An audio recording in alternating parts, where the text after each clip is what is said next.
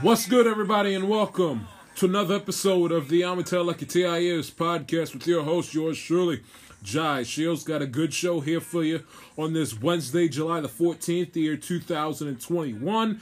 Recap Game 3 of the NBA Finals that occurred on Sunday night and preview Game 4, which is later tonight, between the Milwaukee Bucks and the Phoenix Suns. The Bucks look forward to trying to tie up the series at 2 games apiece as we head into Game 4 tonight. Urinating Tree, the great sports commentator, YouTuber extraordinaire, will join us later on in the program to talk about Major League Baseball and recap all the things happening around the sport as we are sitting here at the All-Star break, with the All-Star game, of course, being on Tuesday night. No games Wednesday, 1 game on Thursday to kick off the quote-unquote second half of the season between the Yankees and the Red Sox up at Yankee Stadium. He will join the program later on to give us his 2 cents on everything as far as the team, where teams stand at the All-Star break,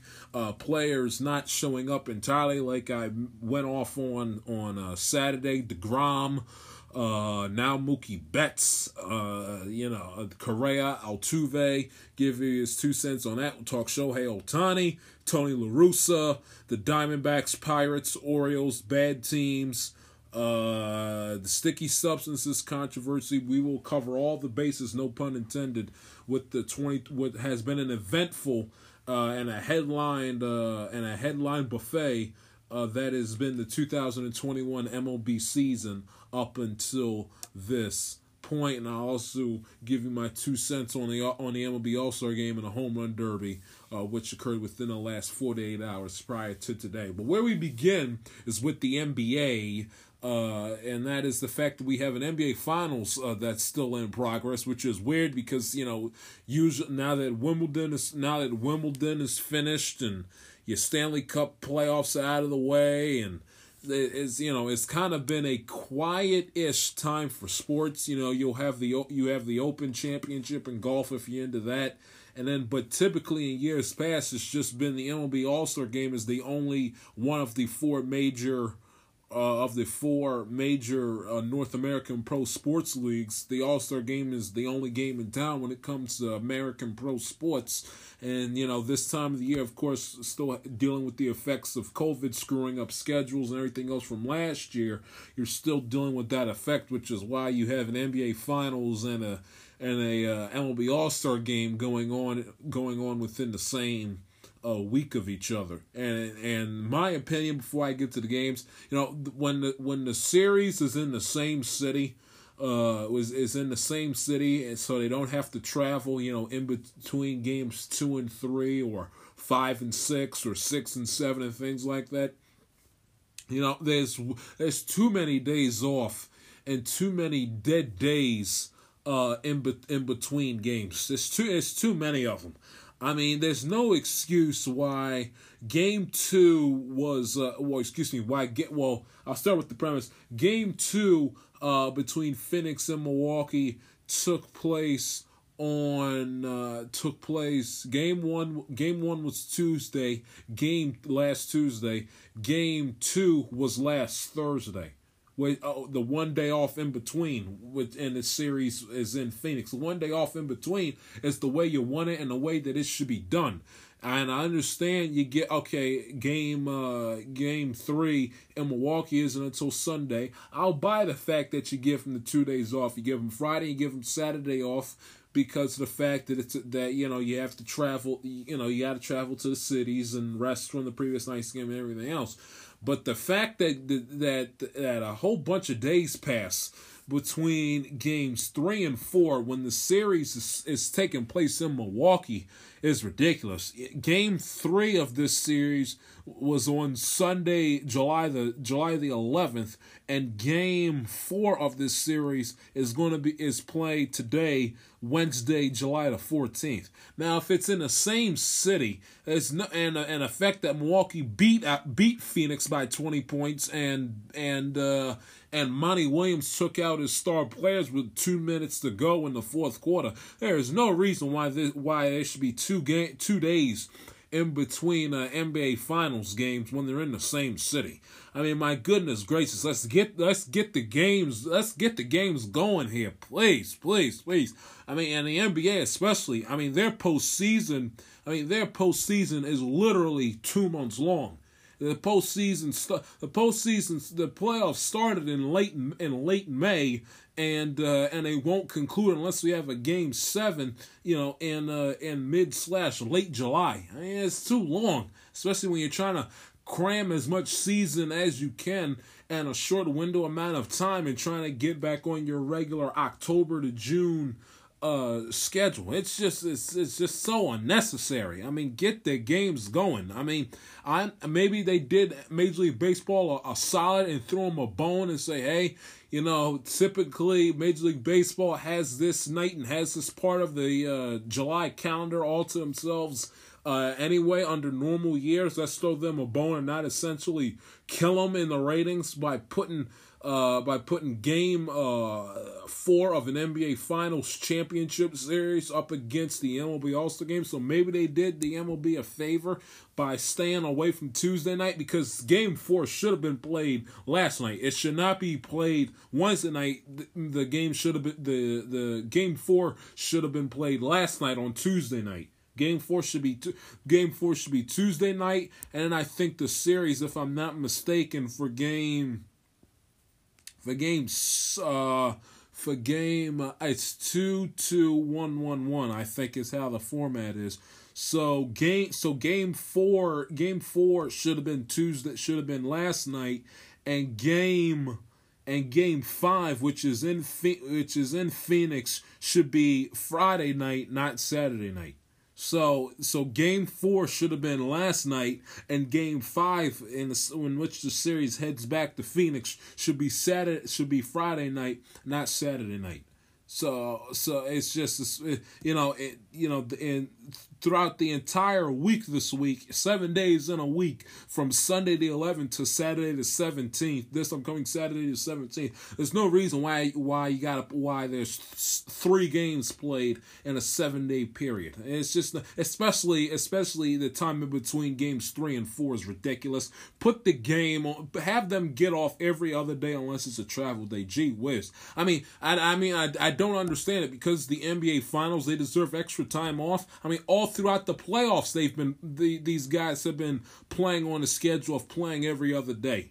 Now, all of a sudden, we get to the NBA Finals. Why? Because we can stretch it out longer and have more time and more opportunities for us to promote it. We gotta stretch it out as long as we possibly can. Oh my goodness gracious! Come on, get on with it. Anyway, that's neither here nor there. The Phoenix Suns and the Milwaukee Bucks, like I said, the Milwaukee beat out. So it wasn't like that the game went to the final wire, went to the final whistle, final buzzer, and they had to grind out the game. Milwaukee blew out Phoenix by 120 to 100 exactly, due to a phenomenal performance by Giannis Antetokounmpo, who has had himself one hell of an NBA Finals thus far, and he's only played 3 games. He had 41 points, shot 14 to 23 from the field, was 13 to 17 from the free throw line, collected 13 rebounds off of 6 assists, 1 steal, and did a phenomenal job. He stayed away from taking threes. He attempted 2 of them, but as long as he attempts less than 5, you'll live with it. But the thing with Giannis Antetokounmpo is that we know how he can dominate basketball games, and just because his style of play and the way he plays games is sort of the old school. has an old school style to it. You know, the big man dominating in the paint, shooting jump shots right underneath the basket, getting easy layups for a guy that's bordering around 7 feet tall, getting a dozen plus rebounds a game. And of course, being a facilitator to a point where you gotta make sure that your other four teammates on the basketball are getting touches while also playing solid defense. That's the old school style of basketball that Giannis Antetokounmpo plays, which is absolutely perfect, because when he does that, and when Milwaukee sticks to what they're good at and what Giannis is good at, you know, their chances of winning go up tenfold. You know, if Giannis sticks to dominating within the paint and being a force to be reckoned with offensively, as far as making the Phoenix Suns wall up to stop Giannis from getting to the basket and stopping Giannis from out rebounding them by a bushel, then you know what, the Milwaukee Bucks' chances of winning an NBA championship are a lot better than if he takes the Joel Embiid account, near 7 feet tall, jacking up a bunch of threes from beyond the arc. I mean, it makes you vomit and it makes you sick when Embiid does it, and you got to keep Giannis from shooting the threes. You keep Giannis from shooting the threes and playing a stupid brand of basketball, the better off they're going to be. Just having Giannis just go in there and just dominate inside, and when you go 14-23, 41 points. And also you're in the conversation of Shaq and LeBron James as the third player in NBA Finals history with 40 points and 10 rebounds in back-to-back NBA Finals games. You know what, you're doing something right. And Giannis should, and I would imagine that Giannis someone probably told him or he saw that side himself. But he honestly should take that and keep that as a little feather in his cap and say, look, I'm actually pretty damn good at this. There's no need for me to take 9,000 three-point shots and trying to be the next 7 foot big man or the next big man in the NBA that can shoot three pointers, because quite frankly, his game and the way he plays and his performances in the last in games 2 and 3, they're better off without him taking a whole bunch of threes. He joins Willis Reed in the 70s finals and Rick Barry in the 67 finals as the only players in NBA Finals history with averaging 10 points per game and 10 rebounds per game through their first 3 career NBA Finals games. I mean, when Giannis is putting himself in the conversation with Willis Reed, LeBron, and Shaq, as far as NBA Finals history is concerned, just keep doing that. And if you don't shoot another three-point shot again in your NBA career, you'll live. And he also joins Jordan in 97 against the Jazz, LeBron in that famous 2016 finals against the Warriors, and Durant in that 2018 finals against the Cavaliers. With in the last 25 years, having 30 points, 10 rebounds, 5 assists through the first 3 quarters of an NBA Finals game. Giannis joined company with those legends on Sunday night as well. And they also managed to have, and also there was a period in time in that game in which you thought Phoenix wasn't down for the count and wasn't dead. But once Milwaukee got on that 23-9 run in the first half, and they had 22 points in the paint in the second quarter, tied for the most in any quarter in the history of the NBA Finals in the last 25 years. You know, it was quite easy to see that no one's going to stop Milwaukee, and they ended up going into halftime with a 30-9 run to close out the first half, with the halftime score of 60-18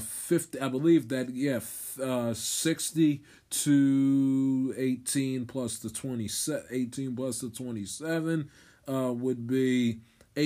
would be 45. So when you go into halftime, and the halftime score that game was 60-45. You're doing, and again, a 30-9 run to close out the first half. you were doing something right, and you just had the suspicion that the Milwaukee Bucks, it was going to be smooth sailing the rest of the way for them to close out Game 3 and avoid going down 3-0, looking at a clean sweep and elimination, #Suns in 4, heading into Game 4 tonight. But Giannis did a phenomenal job. His teammates failed to show up in his 40-point performance in Game 3. They did their part in Game 2. They did their part in Game 3. Drew Holiday shot 18 of 14 from the field, 50% from 3, scored 21 points off 9 assists, 5 rebounds, a block, and a steal. Chris Middleton also was not bad. Could be a lot better, but was not bad. 18 points, 7 of 14 from the field, 7 rebounds, 6 assists, a steal from him as well. And Bobby Portis coming off the bench with scoring 11 points coming off the bench for Milwaukee. And it also helps when the Phoenix Suns offensively cannot throw the ball off a boat into the freaking ocean, as it was just they could not have shot the ball any worse than they did on Sunday night. Devin Booker was absolutely atrocious from the field, shot 3 of 14 from the field overall, 1 of 7 from 3. His 3-point shooting was atrocious, scored 10 points in the game. Chris Paul wasn't any better, shot 1 of 4 from 3, scored 19 points, only took 14 jump shots, made 8 of 14 of them, turned over the basketball 4 times, which also hurt them as well. He and Mikal Bridges combined turned over the basketball 8 times. It's not a recipe for winning championship basketball games. And then of course you had DeAndre Ayton get into foul trouble himself. He scored 18 points off of 9 boards in the game, and Jae Crowder 18 points. Jae Crowder. And when you thought, and there was moments of time in that game where if you didn't think that Phoenix was down for the count, it was because of the fact that Jae Crowder was able to make threes. The only jump shots he took were threes. He was 6 or 7 from 3 and had 18 points. You want to talk about a guy that gives you a 3 when you desperately need a 3. I don't care what he's doing. Jae Crowder is always there, always reliable, and you can always count on him to make a 3 when the Phoenix Suns need it the most, especially when he's down there chilling in the corner by the baseline. You get him a bit of separation if he's wide open, and the Phoenix Suns,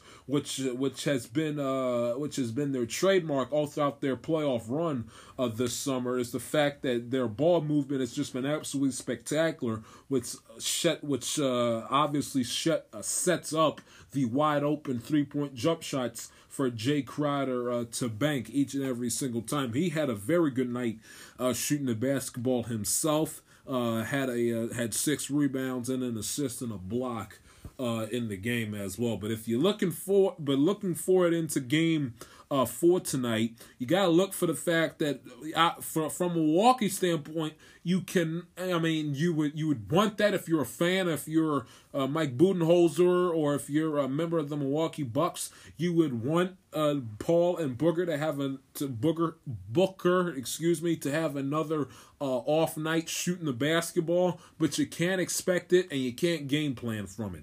They had a long 2 days to think about it, a long 2 days to process and to go over what they did wrong on Sunday night. They're gonna come out guns blazing and looking to make a little statement and to basically say, hey, we did not come this far to get blown out by 20 points and in their worst playoff loss. In their worst playoff loss of this entire run that they've been on, we did not come this far to lose 20 points on the road in an NBA Finals game. We came too far, and we're too good of a team. Chris Paul's first ballot Hall of Famer.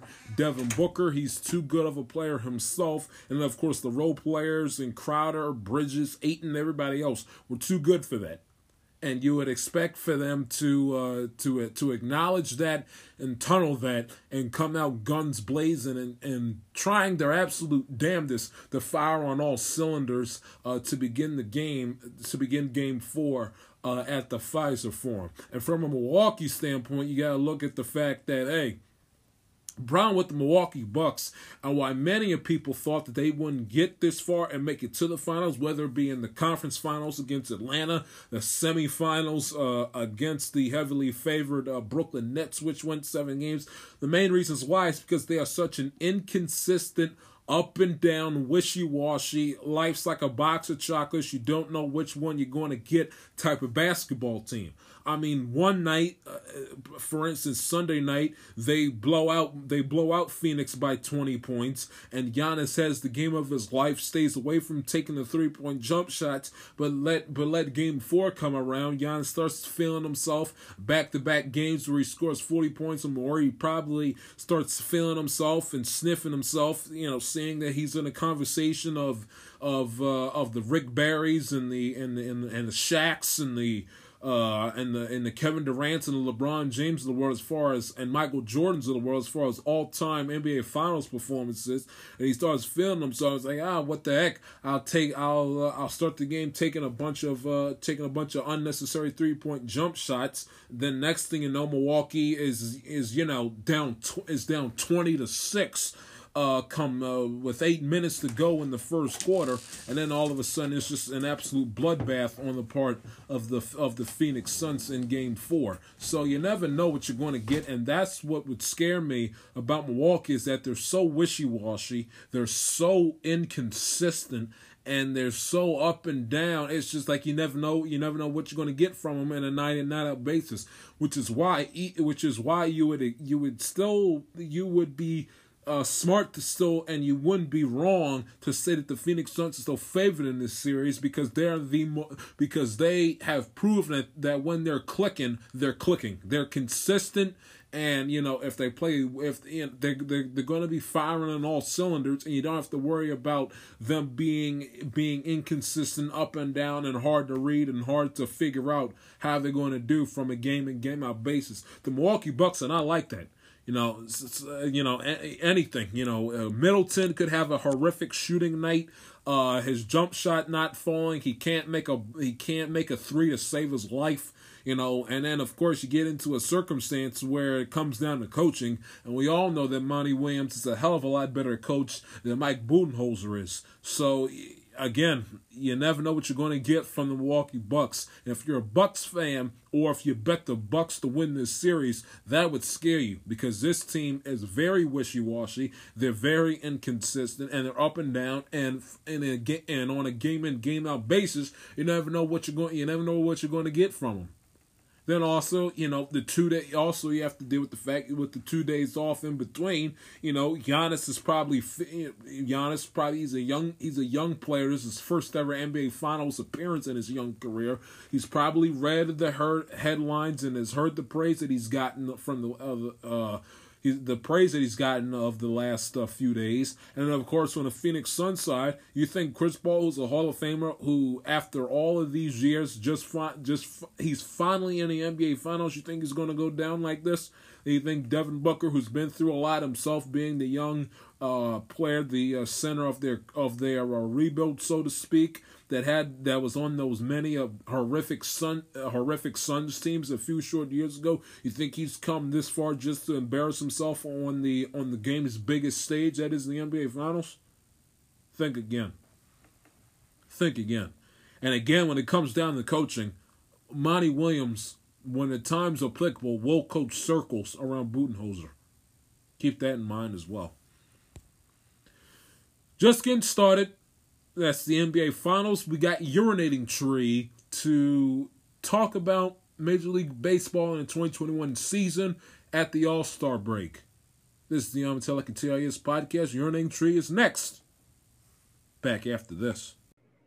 Welcome back to the Armatellic TIS podcast. Joining me now, a friend of the podcast program. We last had him on back in February to preview Super Bowl 55 between the Chiefs and the Buccaneers, making his second appearance on the Yamatela Katia's podcast, this time to talk a little bit of baseball. It's sports commentator, YouTubing extraordinaire, the one and only great Urinating Tree. Tree, how are you today, pal? Okay?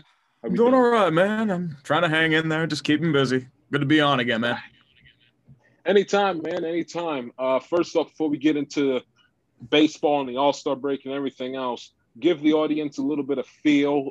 How's the YouTube channel going? You know, any COVID scare since the last time we talked to you? Vaccine update? How's things going on your end? Well, on my end, mostly it's been roughly – a lot of travel over the past couple months, just trying to, because everyone's just trying to get all the stuff away from. Nobody went anywhere in 2020. Visited my sister a couple days ago. She was in Scranton for her 30th birthday. So a little trip up to New York City for about a day or so. I apparently was on TV in Pittsburgh because I was at a Mets game. But for the most part, no real COVID scares. Everything's okay on that front. I would say, otherwise, the YouTube channel, it's a bit of a downtime right now because my busiest time's mostly in football season. So I would say probably try and keep it busy for the most part, but otherwise it's been more ho-hum, more of the same old, same old. Gotcha. So let's jump right into it. As far as Major League Baseball at the All-Star break is concerned, we'll get to the Pirates, we'll get to my team, we'll get to the sticky substances controversy, we'll get to Ohtani and everything else. But first off, let's begin with something that really bothered me, and I went off on my show on this past Saturday about it. For the Jacob DeGroms, for the Altuves, the Correas, and the Mookie Bettses of the world to essentially piss on – they call it the Midsummer Classic for a reason. It's the best All-Star game, arguably, out of all the four – North American pro sports leagues. It's the baseball, the MLB All-Star game's the best one. And in regular years, it's the only big-time sporting event on the calendar in mid-July.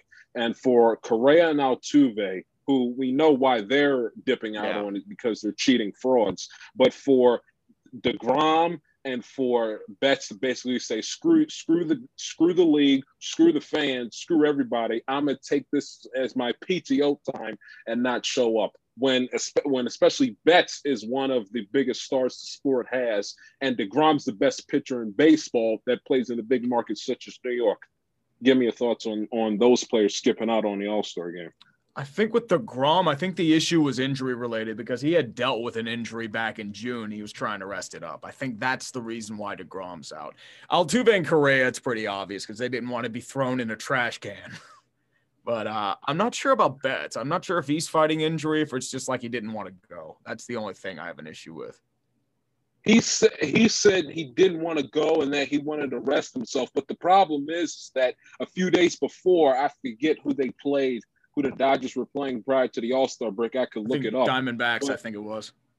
Yeah, they had a 9-0 lead, and then Mookie Betts in the seventh inning hits a meaningless home run. But yet I can't show up at the All-Star game because I gotta rest. Oh, come on, Mookie, get off of it, will you please? Show up at the All-Star game, play a couple of innings, get two at-bats, and move on with it. I mean, my goodness gracious. I mean, and then these guys wonder, and then the league wonders, and the players themselves, they wonder, well, why isn't the sport growing? Why aren't we as hip and aren't as popular as the basketball, as the NBA players, as the NFL, and this, that, and the other? But when there's a chance for you to, I tell you, Tom Seaver never did this.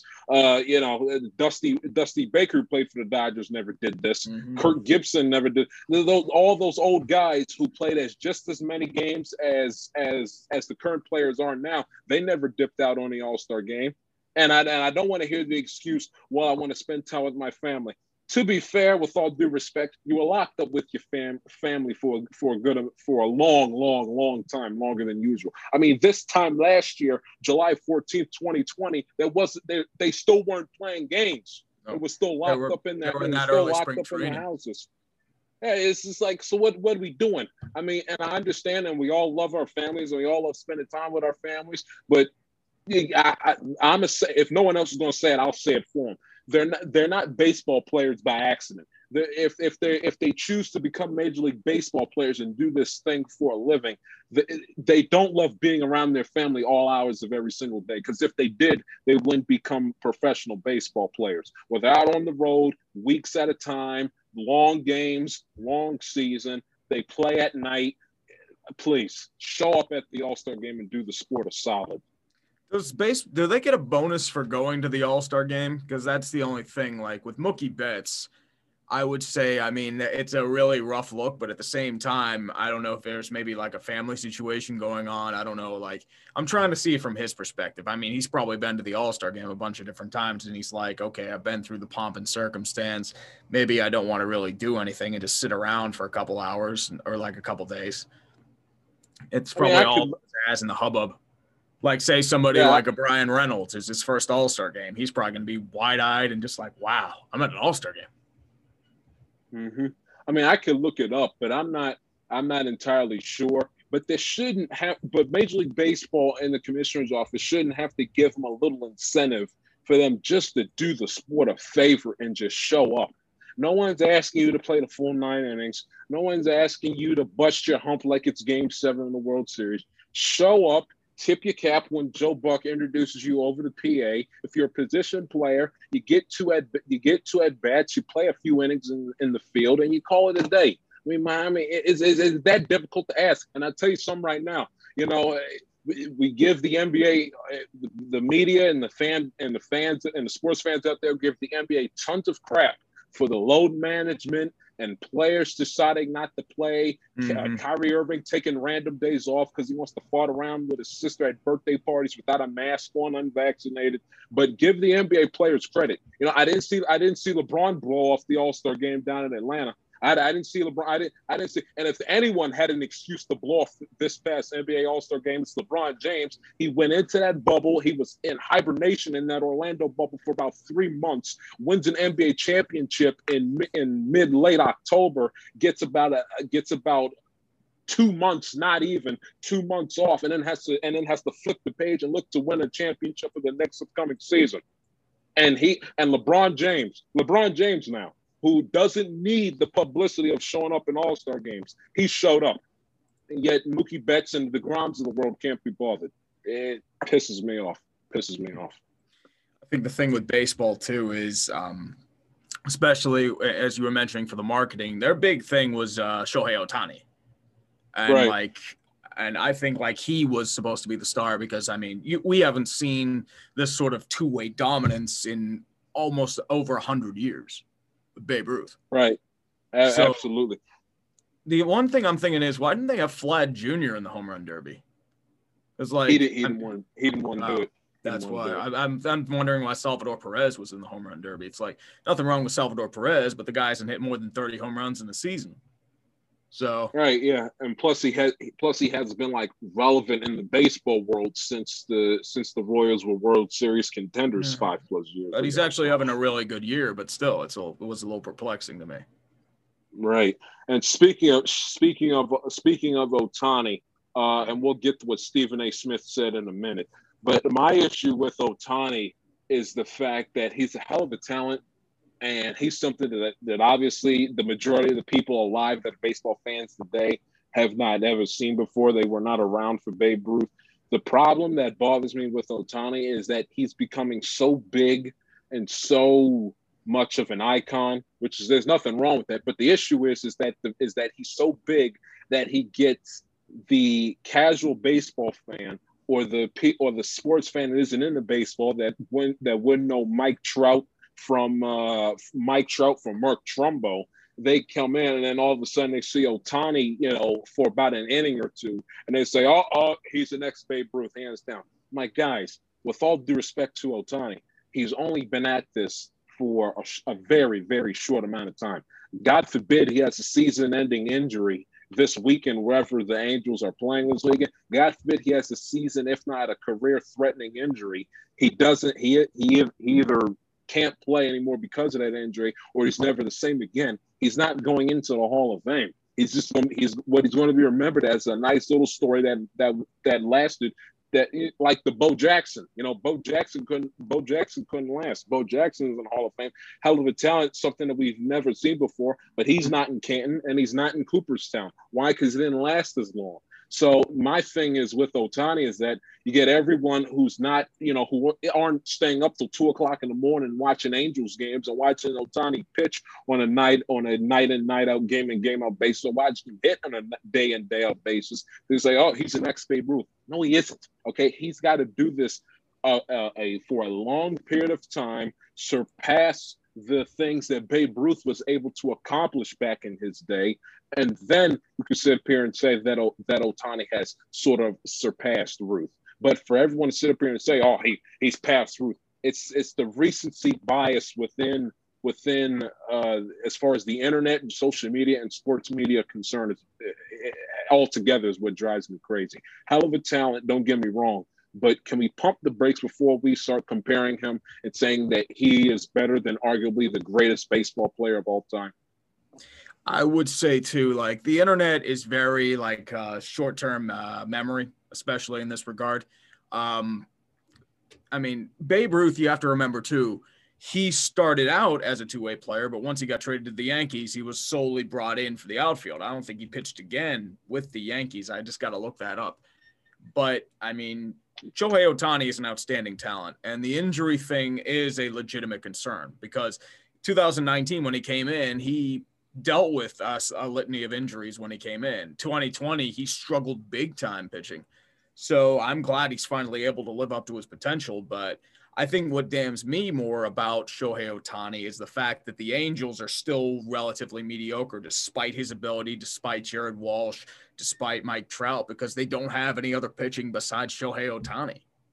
They've cheaped out on a lot of different situations. Like they brought in like Raisel Iglesias, who's been pretty good, but Alex Cobb and Jose Quintana, like Dylan Bundy was supposed to be your ace. He's falling apart again. It's like, they've cheaped out in so many other areas. They throw money at a bunch of aging veterans. Anthony Rendon hasn't been that good. Justin Upton's fallen off.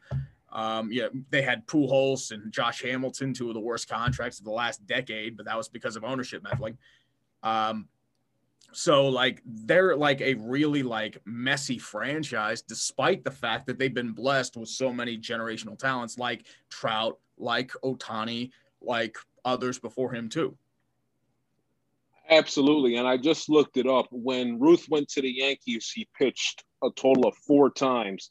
Back-to-back in 1920 and 1921. He pitched one game in 1930, one game in 1933, and in 2 years with the Yankees he did pitch. He pitched once in 1920, his first year with the Yankees, and he pitched twice in 1921 with the Yankees. But the majority of his pitching was from 1914 to 1919 with the Red Sox. But, you know, again, that's another thing. You know, Ruth was competing for championships. Ohtani is going to be out of the picture come October.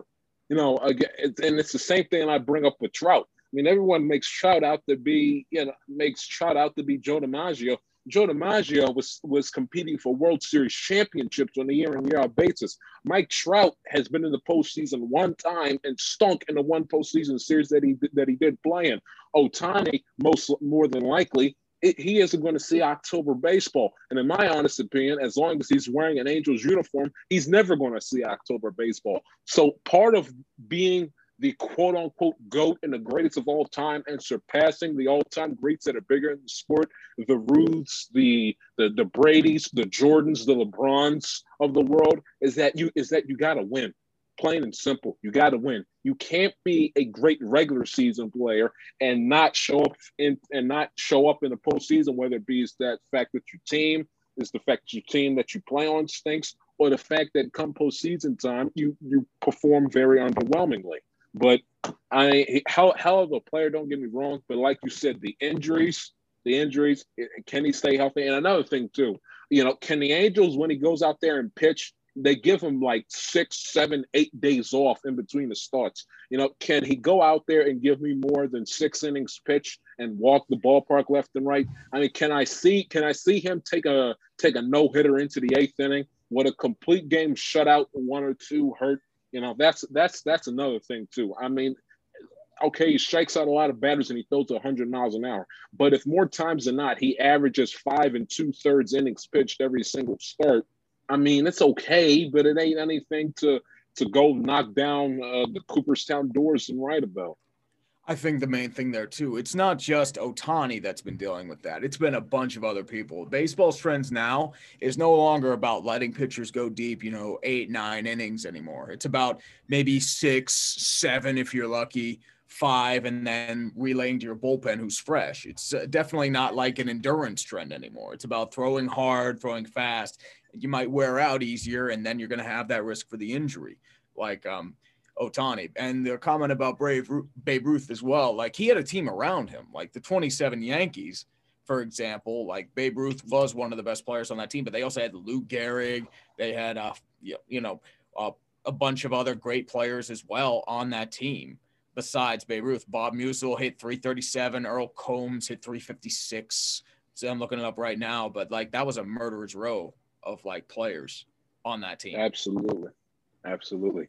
It's just, and in the big moment, his biggest start as a pitcher, people say it's unfair. It is what it is. His biggest start he's had as a pitcher, and I'm not going to count the All-Star game as an exhibition, but when the lights were shining bright a few weeks ago, when he pitched in the Bronx, he stunk. Now he hit the ball out of the ballpark every single time he stepped up to the plate. But he came up small in his starting pitching debut in the Bronx. So again, Ruth never did such a thing. Come to the Bronx and stink up the joint. Never did such a thing. But anyway, that's neither here nor there. Now, getting to the controversy with ESPN First Take commentator Stephen A. Smith and what he said about Shohei Ohtani, about how he can't essentially be the face of baseball because he has to speak through a translator and everything else. Now I understand that you have that show with the dumpster fire with Mr. 5 Points, mm-hmm. And I didn't see that because I knew you were coming on today, so I wanted to hear a fresh perspective. What is your reaction of what Stephen A. said, and what is honestly your thoughts on who's really to blame for this controversy outside of Smith himself for saying that? The thing with Stephen A. Smith's comments, I think they're honestly ignorant. I think it's a situation where, I mean, the majority of your players in, baseball, like, it's a melting pot. You have a ton of like Latinos, Hispanic, Puerto Rico, Cuba, Dominican Republic, Venezuela, East Asia. And to say like you need a translator to be a face of baseball, Ichiro was like a superstar in baseball 20 years ago. And like, there was no real comments about having issues with that. I mean, Fernando Tatis, Ronald Acuna, Vlad Guerrero Jr., those are some of your biggest stars in baseball. They grew up in the Dominican. Like, Acuna didn't have a superstar ability, but maybe Tatis and Vlad maybe have something like that too. But at the same time, I would say like, it's just like, it just shows like a lack of like, not really understanding, but like, right.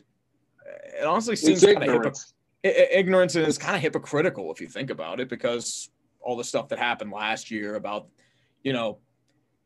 mentioning like, the civil rights issues, but like, and then you're going off and just straight up dismissing like an entire like groups, like, maybe potential like star. But it's like, it's just like kind of just gives me like a bad issue. But at the same time, and I mentioned this a couple of days ago as well, like ESPN, like this is what they have to do to generate attention. Like, you have to get more and more outrageous takes to get that buzz going. And I blame honestly like ESPN's mentality of just trying to create controversy and debate just to generate attention.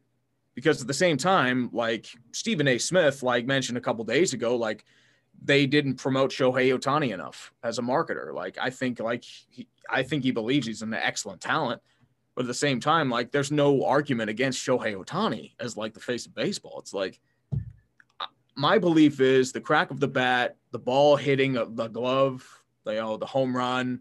I think that's a universal language. You don't need to speak English to understand, wow, that guy hit an amazing home run, or wow, that was a really good pitch he threw.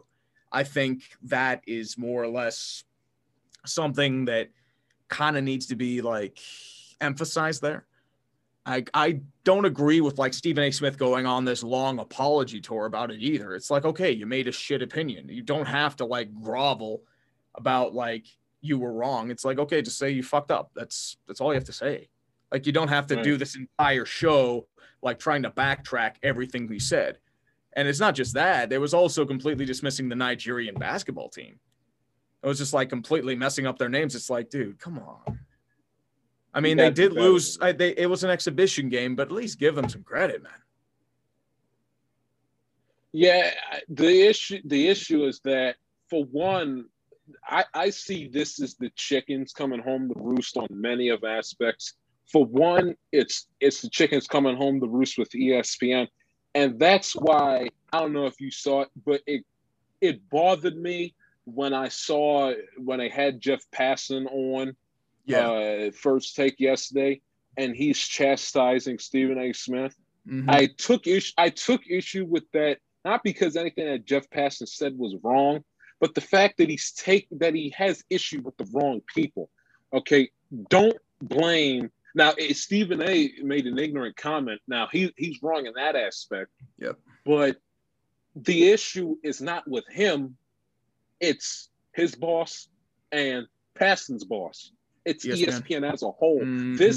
This is something that has manifested itself really since when First Take, when Skip Bayless was there, really took off. It's something that's been manifesting itself. And ever since Skip has left, which has been 5 years or so, this is something that's been manifesting itself for the longest time. And the chickens are coming home to roost. Okay, you cannot, under any circumstances, build your 24/7, 365 cable sports television station with giving outlandish hot takes and opinions and call yourself a sports. Not in a current day and age where you have numerous amounts of outlets you can go to find sports information and sports opinions, whether it be radio, social media, YouTube, what I'm in, podcasts, and everything else. You gotta provide more substance. And I understand that things change, and that the media outlet itself has changed over time. But this is the chickens coming home to roost. And I'm like, Jeff Passan, don't chastise Stephen A. Smith. Chastise your company, because ESPN themselves is partly to blame for this. They've created this monster where you have to say outlandish, stupid, asinine, ignorant statements to get clicks, to get views on Twitter, to get views on Instagram, to get views on YouTube, and to create and to get headlines in the paper and everything else for you to somehow stay relevant. Because we both know this as a fact.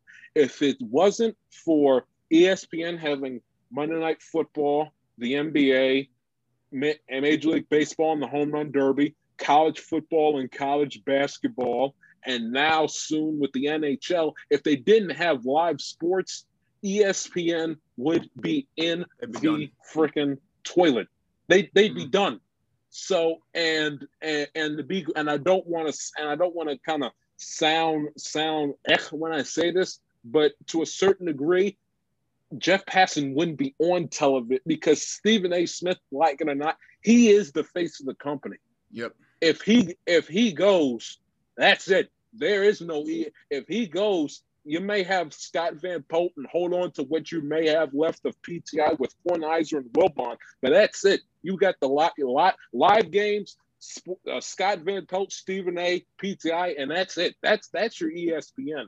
But this is something that's been manifesting itself for the longest time by building your company into being nothing but a hot take machine, and the debate shows. It's so overdone. And I tell you something else too. Maybe if ESPN wouldn't talk about Aaron Rodgers' whereabouts every 5 seconds and break down top five quarterbacks and top five teams in the NFL, we're in the middle of the freaking summertime and training camp still doesn't open up for another few weeks and we're about 2 months away from opening kickoff. Maybe you wouldn't run into this issue. Maybe if ESPN and First Take every once in a while spent some actual time talking about baseball outside of the controversies when it comes to the sticky substances, and which we'll get to in a minute, and the labor dispute that happened this time last year. Maybe if they actually spent more time talking about what's going on the field, maybe you wouldn't have this issue.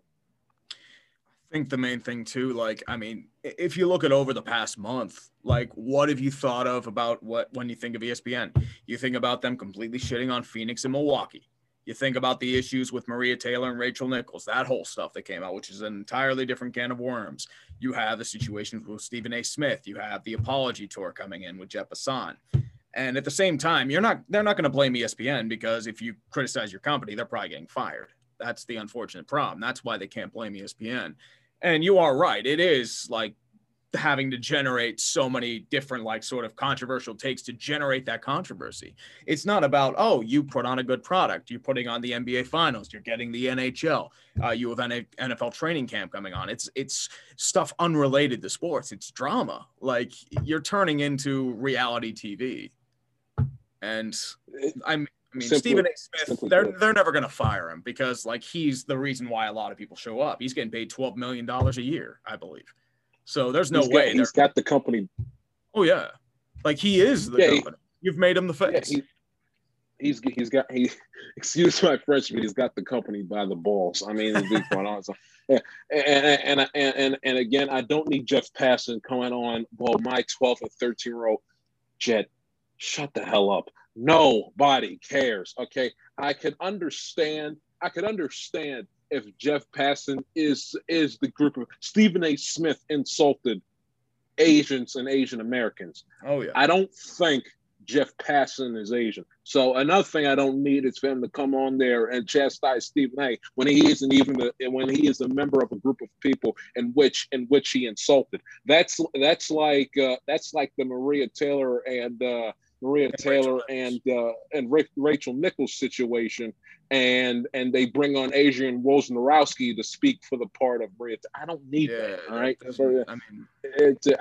Now with the dumpster fire live stream show that you do every week, and I know that Mr. 5 Points has Asian heritage. Yes, he is. What did he? And I didn't see it. What, in a nutshell, what was the points and what was his take on the whole situation? Well, his take was his mother came from Thailand. She had to come to this country. She had a bunch of doors closed to her because she didn't speak proper English. She had a heavy accent coming from, being an immigrant from an East Asian country.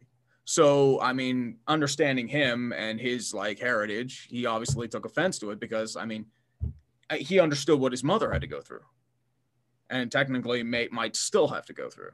So that was the issue that she would have. And I think they brought in Passan more or less because he's their MLB guy, not because it was anything related to Ohtani in general, but it was just yeah. I think that was the reason. Yeah. I understand that he's their MLB guy, but shut up. Nobody cares who your kids have hanging up in their bedroom wall. Okay, Jeff, nobody cares. And to be quite honest with you, if it wasn't for Stephen A. Smith, you'd be unemployed and you'd be working at Fox. Stop it. My God. The ESPN. ESPN pulling the quote unquote guilty white liberal card drove me crazy. Nobody cares what Jeff Passan thinks. You're not Asian. Shut up. God, it bothered me. Yeah, the whole situation's a mess. And unfortunately, First Take probably got their highest ratings on Tuesday because of that controversy that related on Monday. Right, absolutely. But part of me thinks that this is exhaustion on Stephen A's point, because he did that UFC fight Saturday night, hopped on a private jet to Milwaukee, and then has to go to New York for First Take. So I would imagine they stretched him.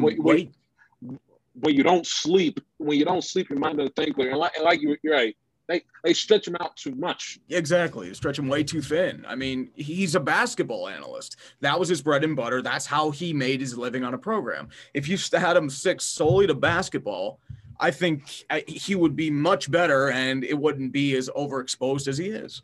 Like say, right. Once ESPN gets hockey, they're going to have Stephen A. talk about hockey. Dude probably couldn't identify the red line and the blue line. Yeah, so, stick to what you do. You know, that's on ESPN too.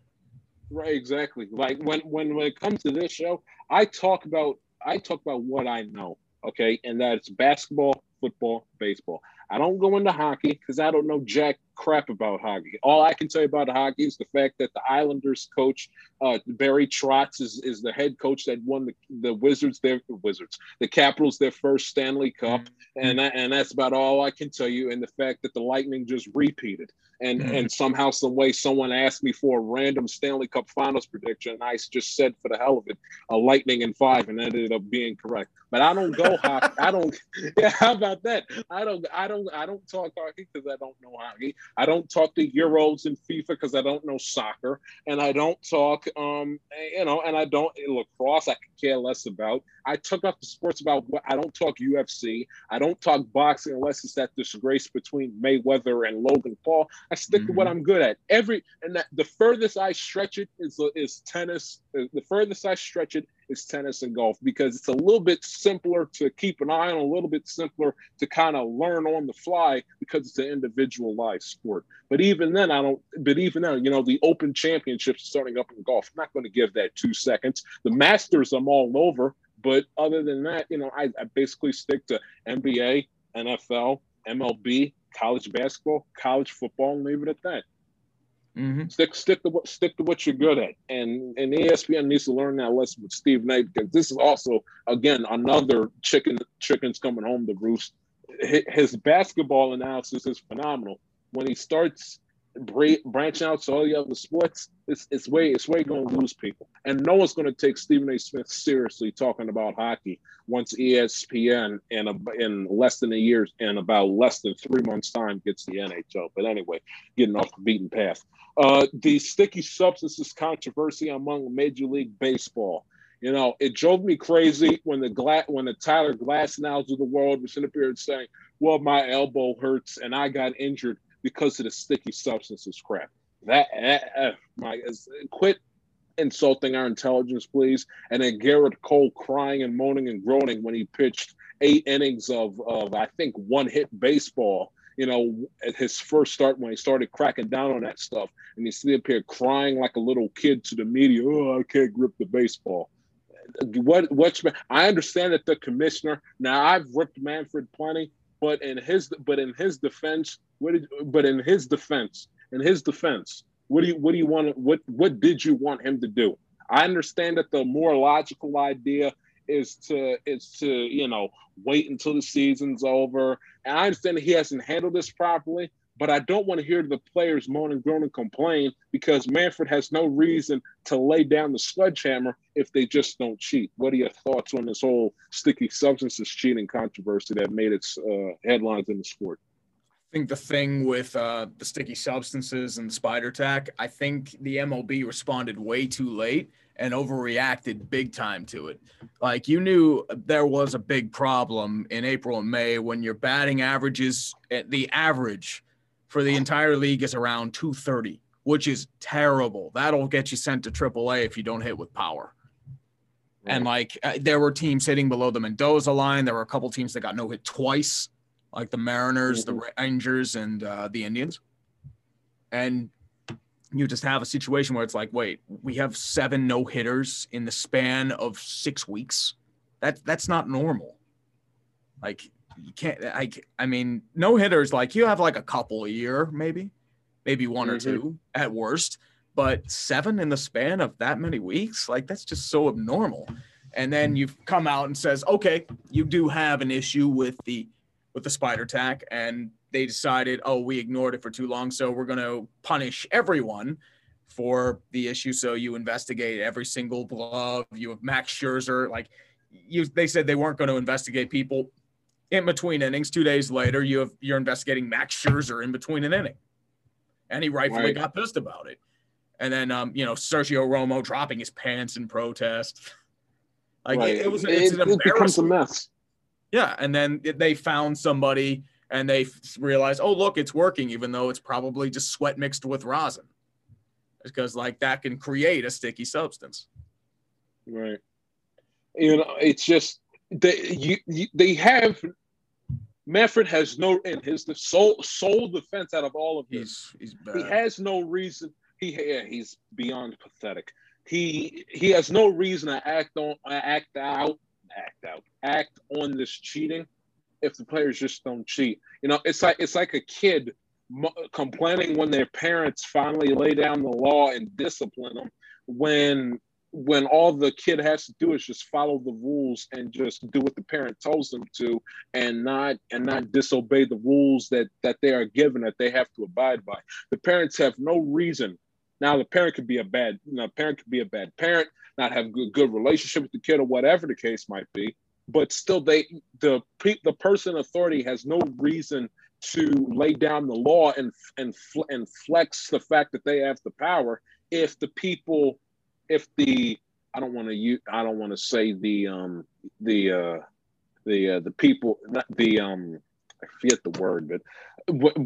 people that have to abide by the laws don't cheat. You have nothing to worry about. And I don't want to hear Cole moan and groan. When he was on the Astros team that was shady. And then he, I can't get them out. It drove me crazy, crying like a baby. And then he gets asked straight up, did you use spider tack? And he's tap dancing and shuffling around the answer as if he's James Brown at the Apollo Theater. I mean, give me a break. And then Tyler Glass now blaming his injury on the substances crackdown. Yeah, guys, quit insulting our intelligence, please. Just be a man, grow up, and admit it, and move on, and just try your best to do better about it, please. It drives me nuts. There too, the MLB never enforced it. Remember with steroids, they were technically illegal, but Bud Selig saw Mark McGwire and Sammy Sosa hitting bombs. People were attracted to the game, and he didn't care about it. And then once people stopped caring, that's when you have an issue. MLB wouldn't have cared if people love strikeouts. I mean, baseball has become a 3 true outcomes game. Strikes, walkouts, and home runs. It's become really boring to watch. And nothing wrong with the game of baseball itself, but the art of fielding is dead. The art of base running is especially dead, especially with the Pirates having that really embarrassing situation there. You have the art of a guy like a Tony Gwynn would not be liked in baseball because he doesn't hit home runs. He's a situational hitter. He puts the ball in play. He gets good gap power. That kind of guy isn't respected anymore. Rickey Henderson, he wouldn't be around because nobody steals bases. They're more interested in don't get yourself out instead of, get yourself in a position to get us an extra run.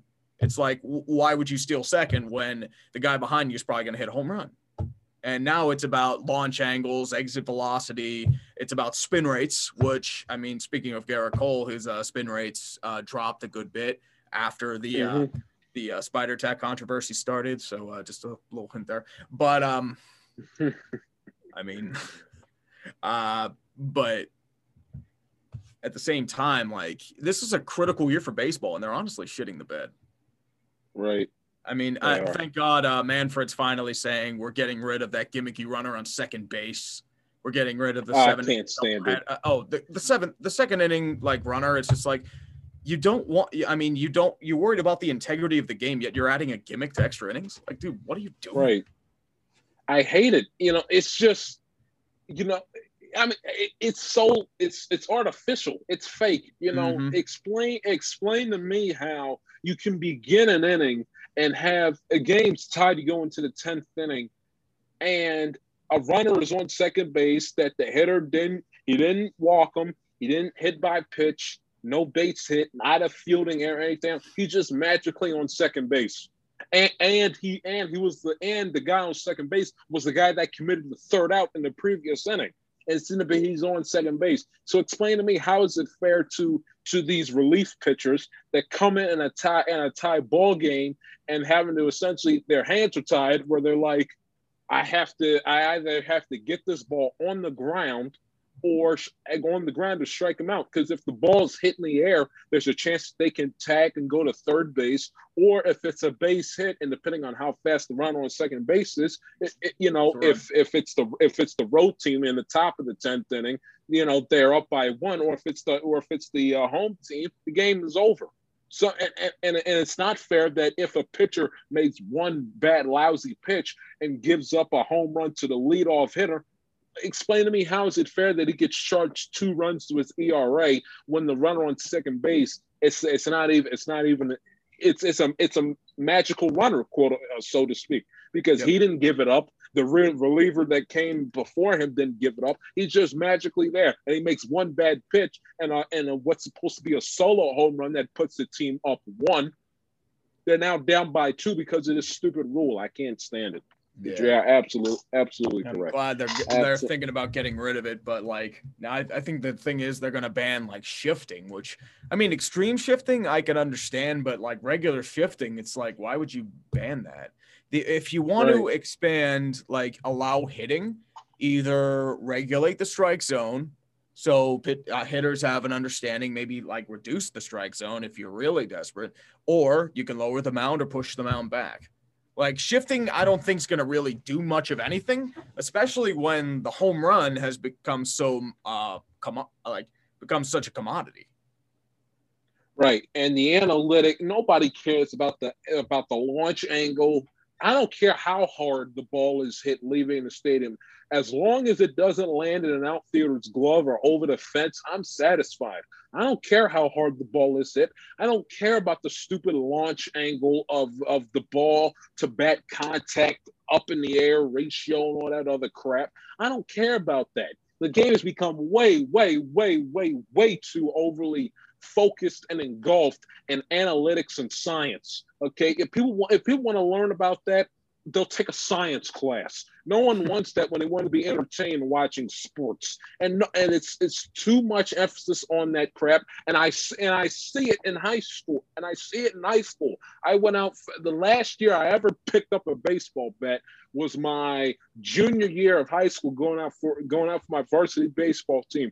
They're sitting up here tracking launch angle and exit velocity. To hell with all of that.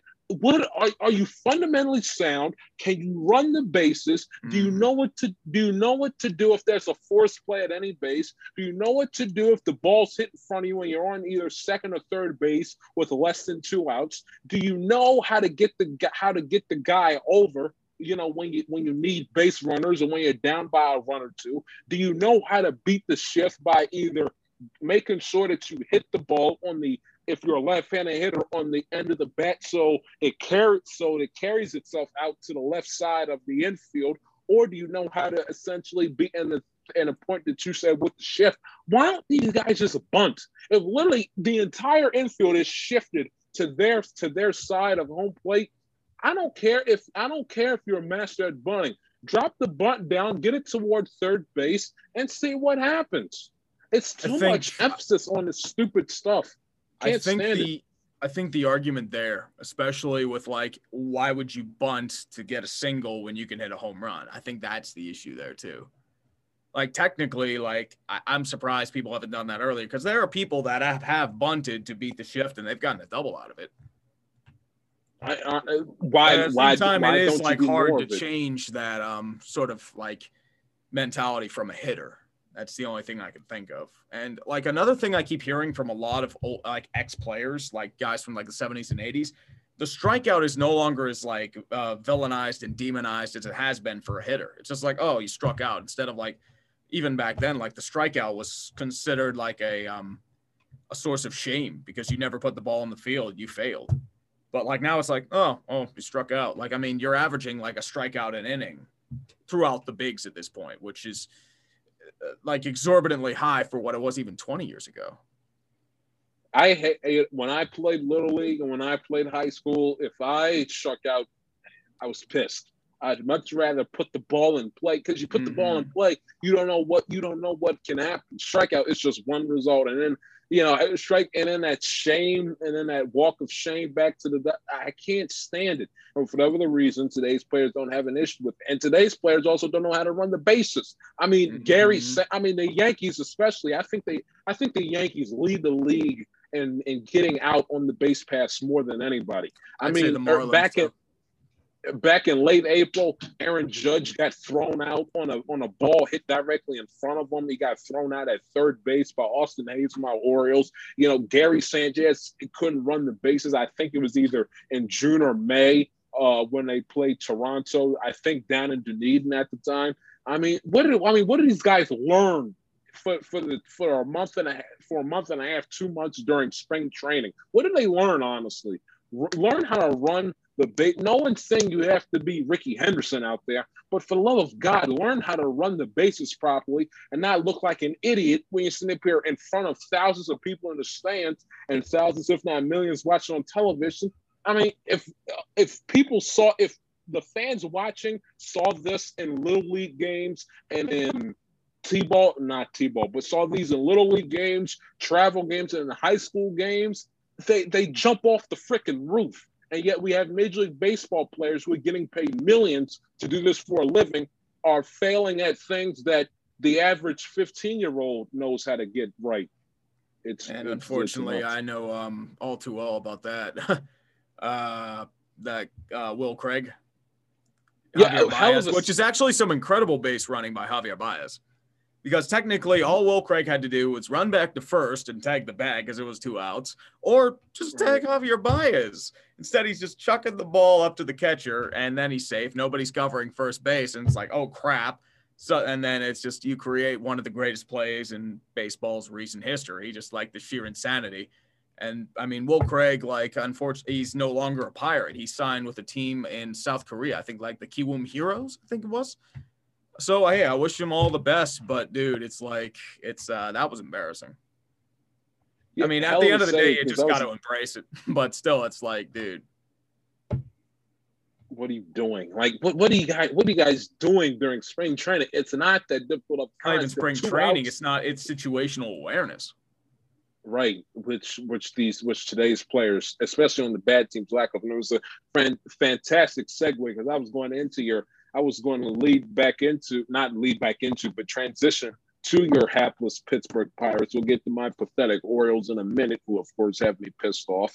But what is the deal with the Pirates? They're not fundamentally sound. They lack situational awareness on the baseball field. The ownership, it's just like, why are they, the Penguins compete in hockey, the Steelers are holding on for dear life, but they're a watchable product, so to speak. It depends on who you talk to, every single Sunday during the football season. And then it comes to the Pittsburgh Pirates. They're a league laughing stock.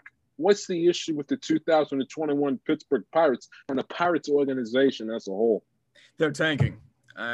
They made a couple big trades. 2019 was the year where they were saying, okay, we're fired, everyone. We're looking in the face of a different rebuild. They traded Starling Marte the year before. Last year, they were just terrible. They were just bad in nearly every facet in that 60-game stretch. Nobody wanted anything. And now, in the offseason, you traded Jamison Taillon, you traded Josh Bell, and you traded Joe Musgrove, who you thought was going to be part of your future core. You got good prospects in return for him, but they're at least 2 to 3 years away at minimum. So at this point, you're bringing in a bunch of different guys. Some of the names, let me look this up. There are guys I'm just sitting there wait, when did we get this guy? Because they're 34 and 56. They're just bad. They're not Diamondbacks bad, but they're bad. Brian Reynolds has been good. Brian Hayes has shown flashes of brilliance. Adam Frazier's been outstanding, and I'm really hoping for a good return at the deadline. Richard Rodriguez and Adam Frazier are going to be the guys that you trade. They're going to be the guys you're going to want, at least some sort of return for. But, your most expensive guy is Gregory Polanco, and he's terrible. You've got guys like Dustin Fowler, Kai Tom, Phillip Evans, Jared Oliva, Anthony Alford, Troy Stokes Jr., Ildemaro Vargas. Like, guys, I'm sitting there like, wait, who are these people? When did they become Pirates? Right. Like, I didn't know Kyle Keller was a Pirate. I mean, John Nagowski is hitting like – he's hitting around 507 games. It's like, who is this guy? Like, I mean, you're back to how it was in like 2008, 2009 when you were blowing everything up. You have random dudes who are probably never going to see like the bigs again. But at the same time, you're just like, might as well sell it off further because this year ain't it. And that's the Pirates. I mean, I agree with them blowing it up because they weren't winning anything with the way they were doing things. The game had passed them by. So I'm okay with it. But I call them the best comedy act in Pittsburgh. Like, it is mostly hilarity. I was actually, ironically, at a Pirates game on Friday in New York at Citi Field. It was 2-2, and then they gave up a 10-run inning, and it was just like, oh, Lord. Well, yeah. I mean, PNC Park is absolutely beautiful if you ever get the chance. But, I mean, the only positive is it's dirt cheap to get tickets right now because no one wants to go. Yeah, it's just does the ownership not care? I mean, what is the issue? It's a little bit of that. It's a small market baseball in general. Bob Nutting makes a healthy, like, he makes decent money off the team. But at the same time, like, they're never going to spend the way, like, the Dodgers do. They're going to have to do it from within. And in the last, like, couple years, they had been stuck in 2015. They were more interested in pitch to contact and, you know, defensive shifting. When everyone defensive shifts, it's a strikeout and home run league. They were still more into singles and doubles. So they never adapted to baseball when the game, you know, went around them, and they thought that way wasn't going to change. So now they have to change again. And after 10 years, after a deep rebuild, they have to do another deep rebuild. It's unfortunately the way of the small market in general, but I think it's a little of both, to be honest with you. It's a little bit of Nutting, and it is a little bit of baseball. But my belief is don't hate the player, hate the game. MLB enables this sort of like behavior from owners because they get rewarded for just putting out a team instead of allowing, like, fostering a winning culture. Because right. If you look at the Pirates from like the 60s and 70s, they were one of the proudest franchises in baseball. You were looking Roberto Clemente, Willie Stargell, We Are Family, Doc Ellis's no-hitter on LSD, allegedly. You have, you know, Bill Mazeroski's, the most iconic hit in baseball's history, you can argue, with the Game 7 walk-off home run. Right. It's so, just, there's a lot of pride there. It is. And ironically enough, my team, the Orioles, they have the same issue. It's just like, and why does Major Baseball needs to get their act together because the sport is dying enough as it is. They need to get their act together and figure out a way to basically either implement a salary cap or punish ownership for allowing them to put out garbage teams out there on a year in, year out basis, because no one wants to watch that foolishness. No one wants to watch it. No one wants to watch it. And the fact that you cannot explain to anybody why you have a stretch where you're bad, you have about 5 years at the most where you're watchable and where you're competitive. And if a couple of things go your way, you can end up going to the promised land, and then you're right back to being bad again. Like with my Orioles, it's no excuse why, and I should have calculated this.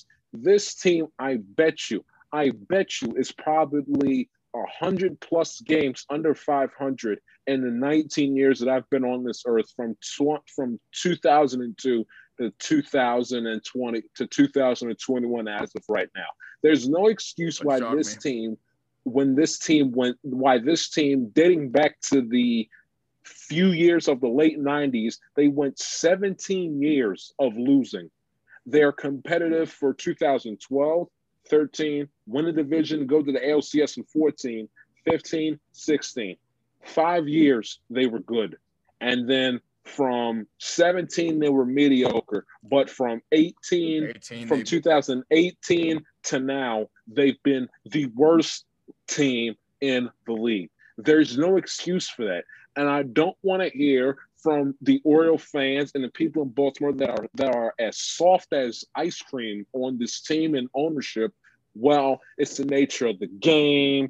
Oh, well, we don't have the money that the Yankees do. I don't want to hear that, because at the same time, in the time span in which the Orioles have literally done nothing in the 21st century, the Rays, who were founded in 98, have been to 2 World Series in this century, most recent being last year, and they somehow, some way know how to be at least competitive and watchable on a year-in, year-out basis. And the Kansas City Royals went to manage to get the back-to-back World Series and won a championship. So you can't sit up there and tell me that it's impossible to do, and that only the big boys win all the championships, because the Dodgers just won their first World Series championship in 30-plus years, and the Yankees have gone to 11 years in between World Series championships and World Series appearances. Literally the only outlier that you have are the Red Sox and the Chicago Cubs of the world.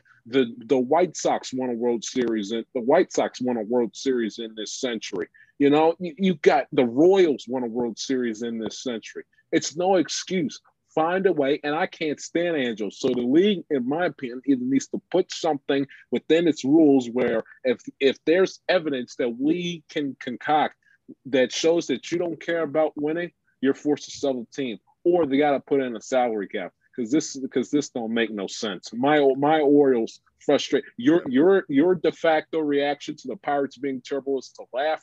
My de facto reaction to the Orioles being bad is being angry and throwing crap and losing my ever-loving mind, because I can't take too much more of this. This team has been bad more often in my lifetime than they've been good. That's an issue. The thing too is, like, I grew up, like, I used to be angry at the Pirates too, but, like, at the time it's just like, it's so ridiculous. You just have to laugh. Like, I was too young to remember their championships in the early 90s. So, I mean, I went through 20 years of just straight up dog shit. Like, they weren't good until I was 25. So there was like 3 years where they were good. 16, like, it was a disappointing year. 17's when they started falling apart. And then 18 to 19, they pretended they were competitive when they weren't. The thing with Baltimore is 2018, like, they cratered hard, they blew it up, and they're on a deep rebuild. And this year has been really disappointing for them. I expected a lot more out of them this year. But at the same time, it's rebuilds are hard. Like, I mean, you're looking at like a 5-year window right there. Your pitching has been very disappointing. I mean, John Means is your best pitcher. I mean, you had the no-hitter, but he's injured right now. I mean, you're still trotting out Matt Harvey, even though he's completely cooked.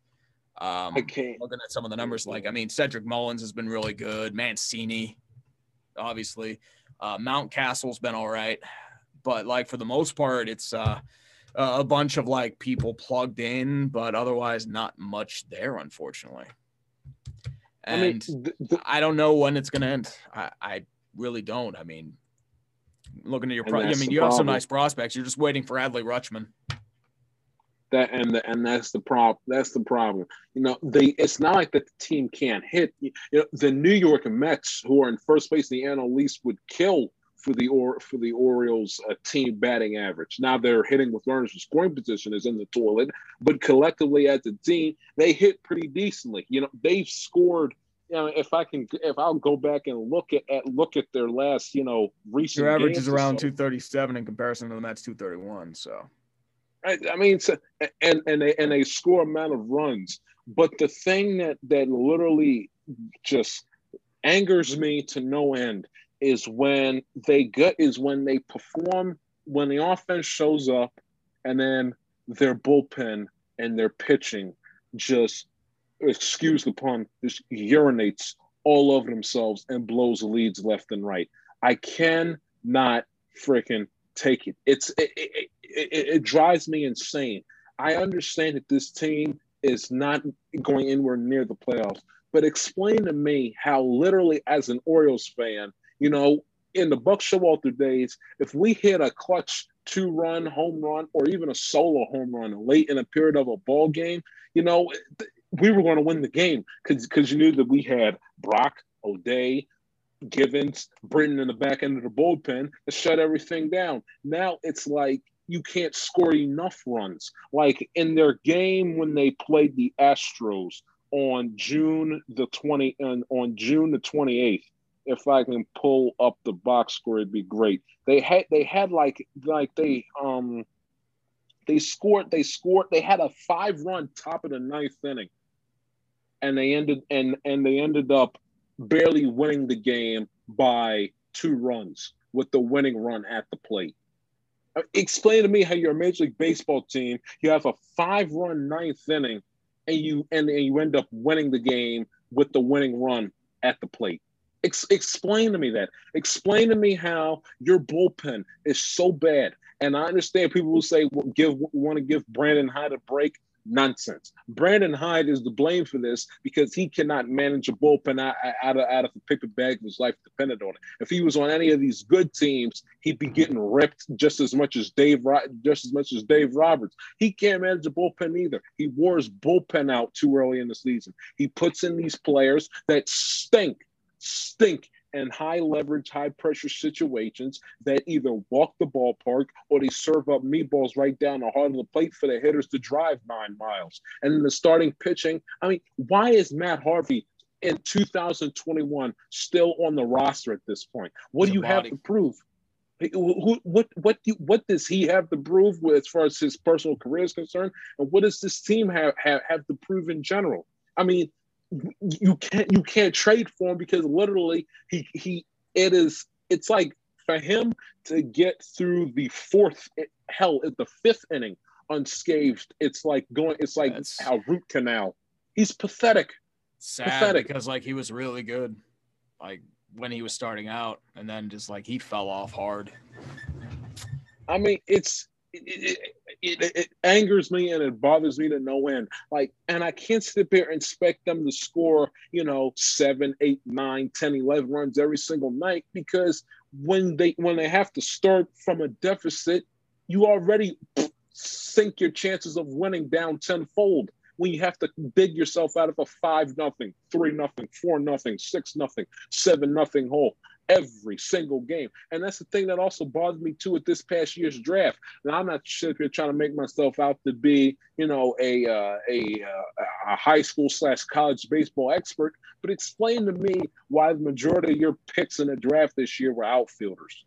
You have Cedric Mullins, who's a young player, who's cheap, who has a team-friendly contract, who's a starter on the American League All-Star team. And you have Austin Hayes, who's a young and fresh talent too. And I don't want to hear people are giving me grief all on social media the last couple of days. Well, these players that could be traded, or they're going to make big banks.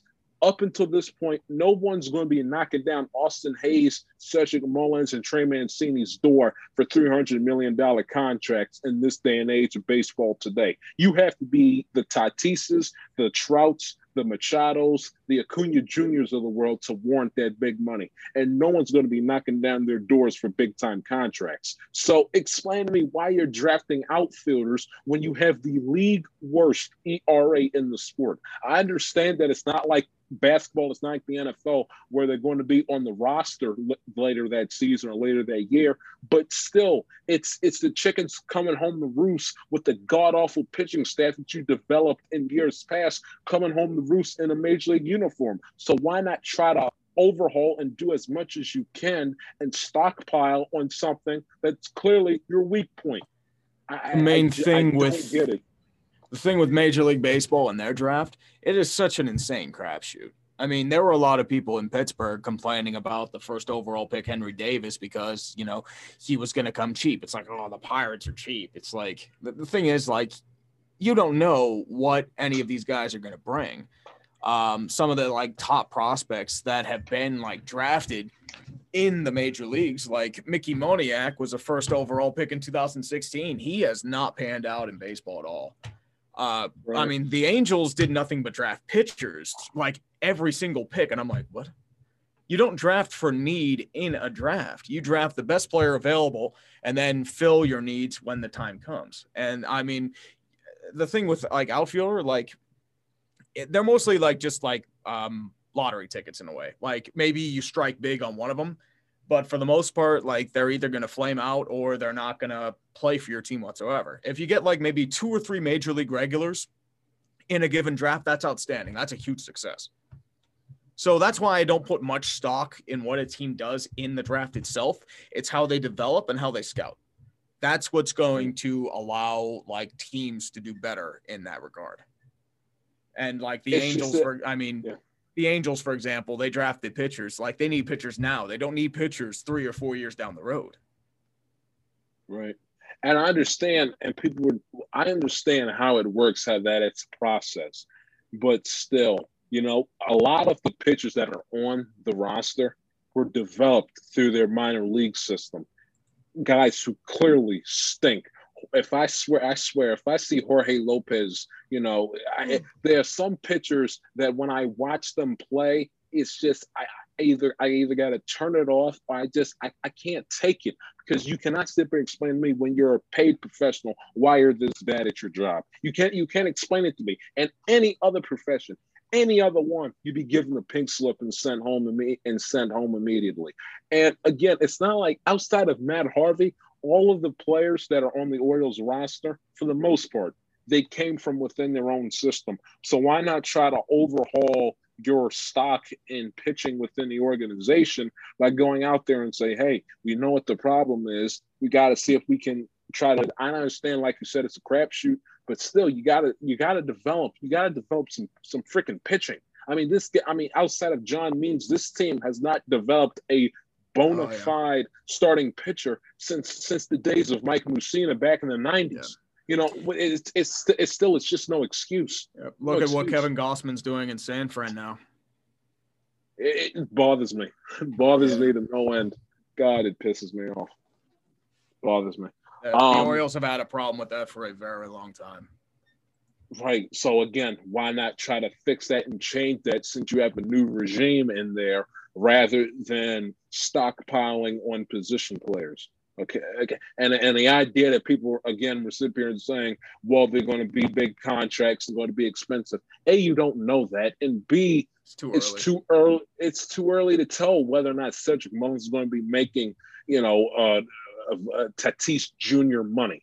And again, what people also fail to realize with the Orioles is that Adam Jones, Nick Markakis, 2 all-star outfielders, 2 Gold Glove outfielders that were on those Orioles teams when I was growing up as a kid, on those Orioles teams that stunk, that were absolutely pathetic. Last time I checked, they both were on the 2014 Orioles roster that was 4 wins away from going to the World Series. So I don't want to hear, well, they won't be here to see the rebuild, or, you know, they're going to get too expensive, or we're going to have to trade them. Nonsense, because Jones and Markakis were there on those Orioles teams through thick and thin, and were on that 2014 roster that was 4 wins away from going to the World Series. I don't want to hear it. It's not. And another thing, I'm sick and tired of the people within the city too. Quit making excuses for this team's piss poor play and the owner's piss poor behavior. Stop giving these chumps a pass. This team hasn't won anything since the freaking Reagan administration. Enough's enough. But anyway, why are the Arizona Diamondbacks so bad? It's everything. Pitching's gotten injured. They've had no real vision the last couple years. Ketel Marte's been their best player. He's hurt right now. They're terrible on the road. Like, their bullpen's atrocious. Like, everything's gone to shit. That's pretty much the only way to really explain the Diamondbacks right now. And they've already fired some people, but I'm guessing Hazen and Lavulo get thrown out as well, because you're 26 and 66. I had them at mediocrity.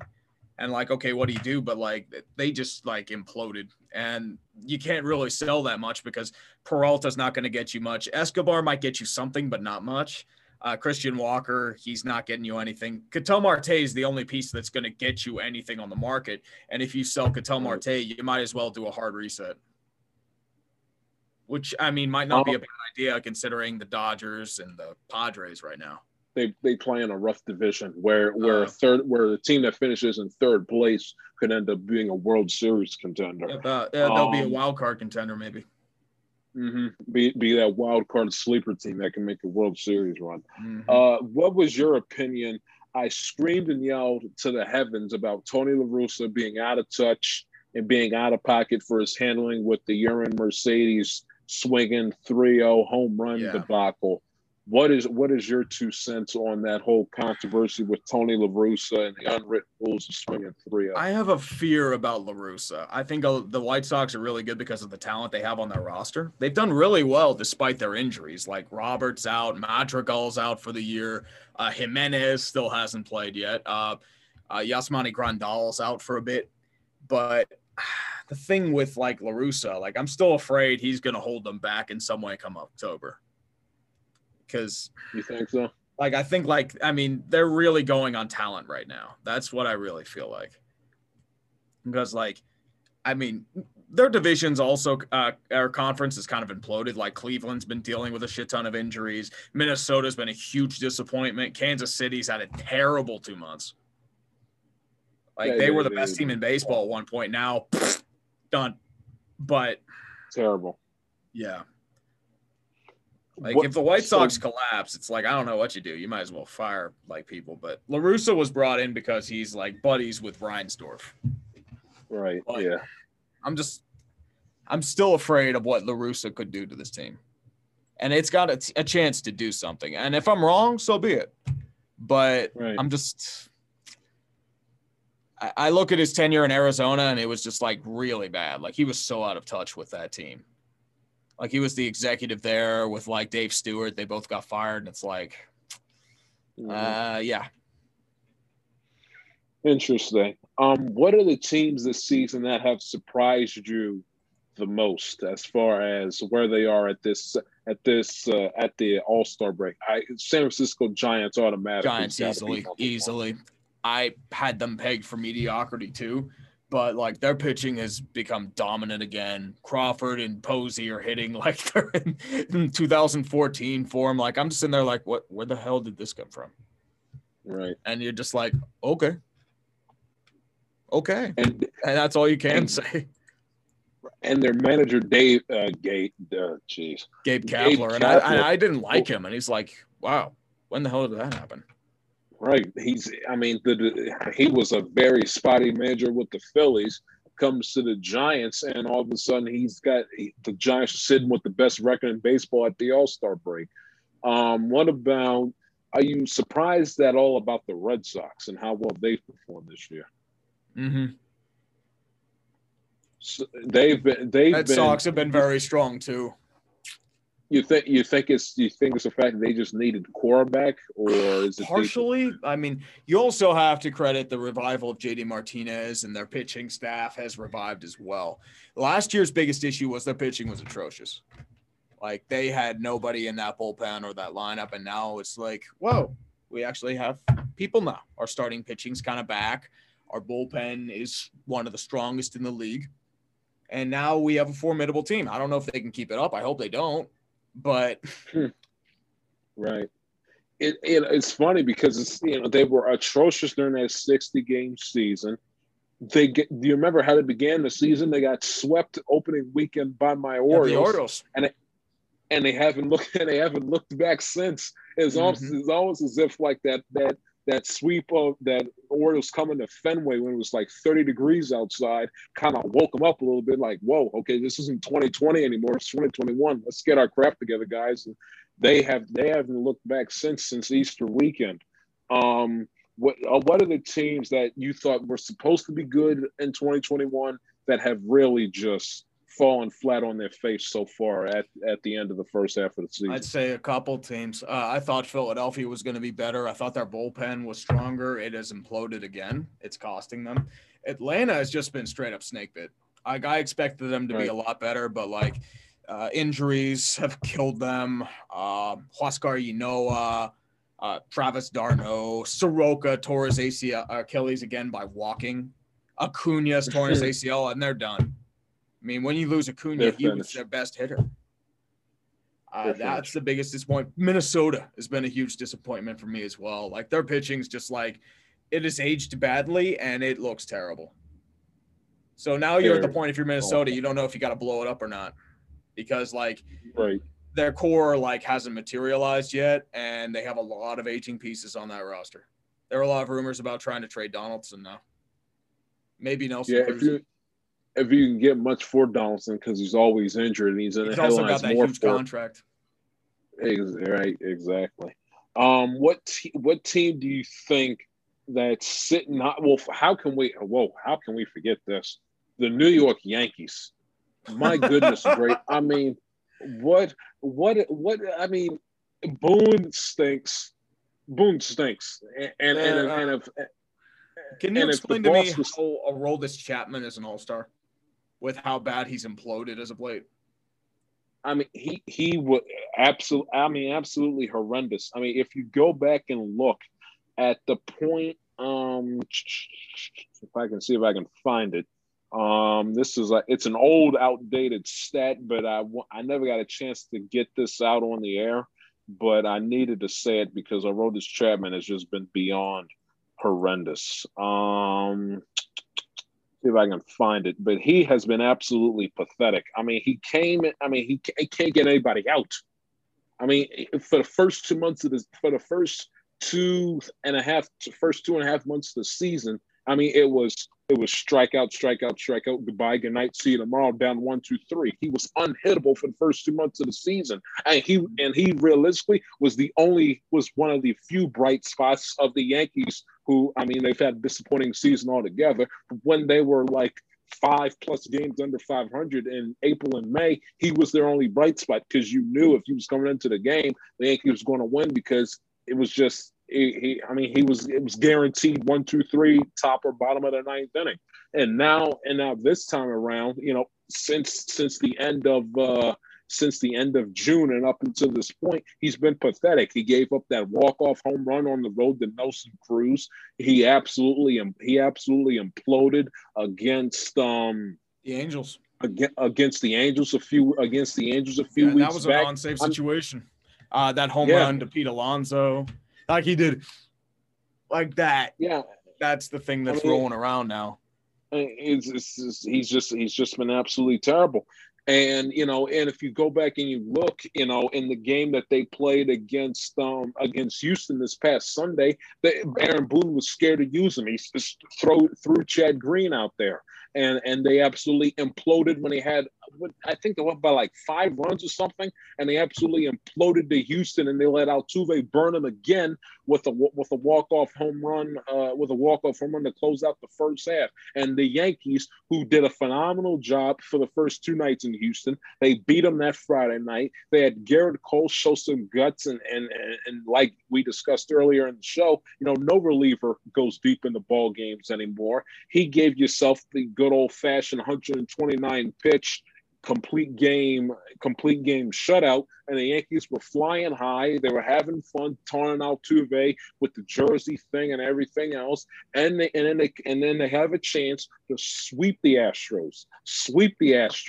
and to get the last laugh, so to speak, in their last game they'll play of the season, unless they meet up later in October, and their bullpen comes in the bottom of the ninth and absolutely vomits all over themselves. And a loss that put the Yankees back 25 years. That loss was so bad. Going into the All-Star break, we have a chance to sweep the Astros and get even with them, and Altuve gets you again. And this is when the Yankees heckled the hell out of Altuve when they came to the Bronx in the month of May, and the Yankees had a chance to sweep the Astros in the Bronx. And then Altuve comes in late in the ballgame. I think that was off of Chad Green as well. Comes in on his birthday and hits a go-ahead home run in the late innings to put the Astros out on top. Boone stinks. He needs to, if the boss was still alive, Aaron Boone would have been fired in a month. He would have fired 4 managers by now. Yeah, Boone stinks. You know, this team's hitting. You know, They hit home runs out the ballpark left and right one night, and then the next night they can't hit their way out of a paper bag. Their bullpen has now imploded. Gerrit Cole wasn't as good as he was when he was using the sticky stuff despite the 129-pitch complete game shutout on Saturday night. The Yankees are finished. Yankees are done. Yeah, I think it's the time when you start shitting your pants if you're the Yankees. And I was saying this back in April. It's like it's too early to panic. Now I think it's the time, especially since, I mean, Red Sox are pulling away from you. The Rays are pulling away from you. The A's and the Astros are starting to pull away. Like, I mean, at this point, like, do you trade Aaron Judge and get max value for him? They can't. If they trade Judge, they'd never hear the end of it. Yeah. But, I mean who Judge isn't like a transcendent talent, though. He just hits home runs. Right, yeah. He's more known for the fact that he's, you know, damn near 7 feet tall, more than the fact that he's a transcendent talent of a baseball player. Mm-hmm. I mean, you can pull up the stat. I saw it a couple of days ago. It's this crazy stat where, like, the Yankees are responsible for the two losses in the history of the sport, where they head into the ninth inning, I think, with like a 7-run lead or more, and end up losing the game. The New York Yankees, I don't know the stat. Maybe you could pull it up for me if you have it on standby. But the Yankees are the only team responsible in the sport for blowing, I think, 7+ run leads in the ninth inning of a ball game. My Orioles, with their hapless bullpen, doesn't even do that. I mean, when I brought up that June 28th game, the Orioles against the Astros a few minutes ago, you know, they didn't even do that when they were in Houston. They didn't even, I mean, they had a 5-run top of the ninth inning, but even they didn't let Altuve burn them he nearly did. Altuve, it was bases loaded. It was like an out or two outs, whatever it was. Altuve whacked the crap out of the ball, all for it to go into Austin Hayes' glove at the warning track in left field. But even the Orioles don't do stuff like this. And the Orioles are a rebuilding team that's supposed to be one of the worst teams in the sport, and they are, but they're expected to be bad. The Yankees are supposed to be World Series contenders, and they're doing things that the Orioles aren't even doing. Yeah. Which just goes to show you just the weirdness of the sport altogether. But still, I mean, the Orioles aren't doing some of the things that the Yankees are doing right now. Everyone loves the Yankees playing like shit. Everyone does. That's what we can all unite. Everybody loves it. Like, Yankees suck. Hey, let's join in on the bandwagon. I think Houston is outright celebrating right now. But and they have every right to. The Yankees, I mean, and it's fair because they cheated, but the Yankees, they can't get over 2017. They were alleged of cheating as well. Right, and every single time they poke the bear, the Astros come back to get the last laugh. Altuve especially. It's just been weird.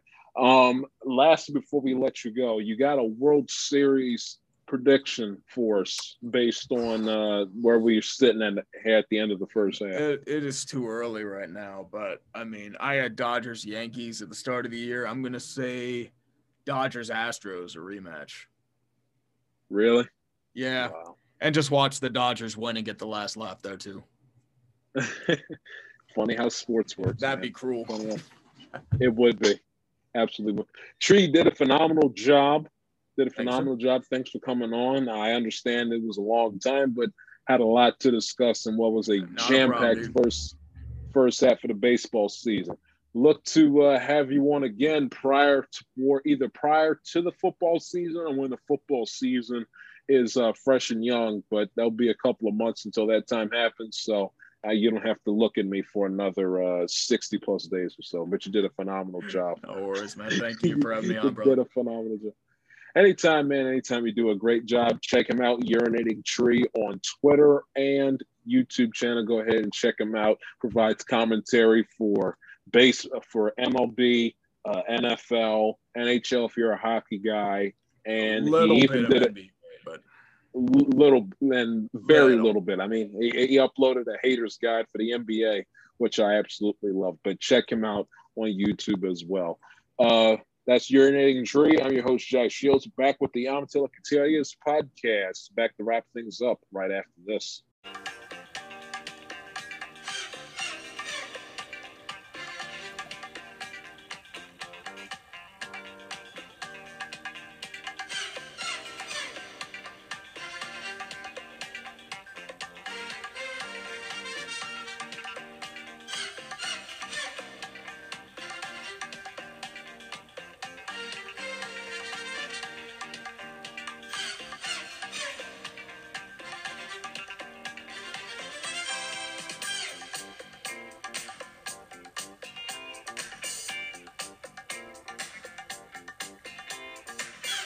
Welcome back to the I'm Tell I Can Tell You podcast.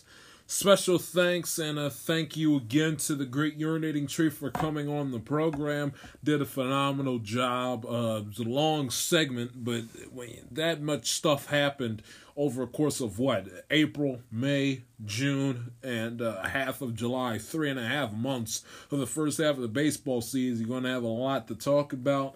So appreciate him once again for coming on the program. Try to get him on again, either right before the NFL season starts, maybe have him on and get our pal Brandon Perna. Maybe we'll have him and Perna on the show together. I don't know. And also throw our pal Brendan Dillon in the mix so he can break down his Washington Redskins football team, rather.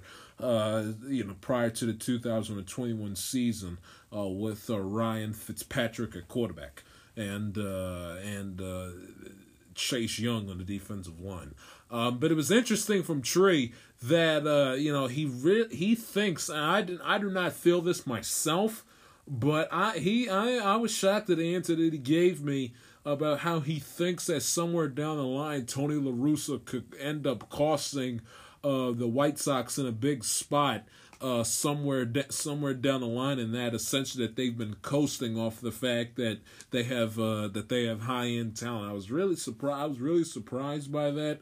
I don't feel that feeling at all. I think part of the reason why the White Sox are doing so well is because Tony La Russa he's sitting in the Hall of Fame right now. He's a Hall of Fame manager, won many a World Series championships. He's put together a competitive and a contender every place he's been, whether it be with the White Sox the first time he was there in the 80s, the Oakland A's in the late 80s, early 90s, and then when he got to St. Louis with the Cardinals, he's put together a competitive team everywhere he's been. So I think the reason why they have been playing that well to this point in the season is because of the fact that Tony La Russa is a hell of a manager.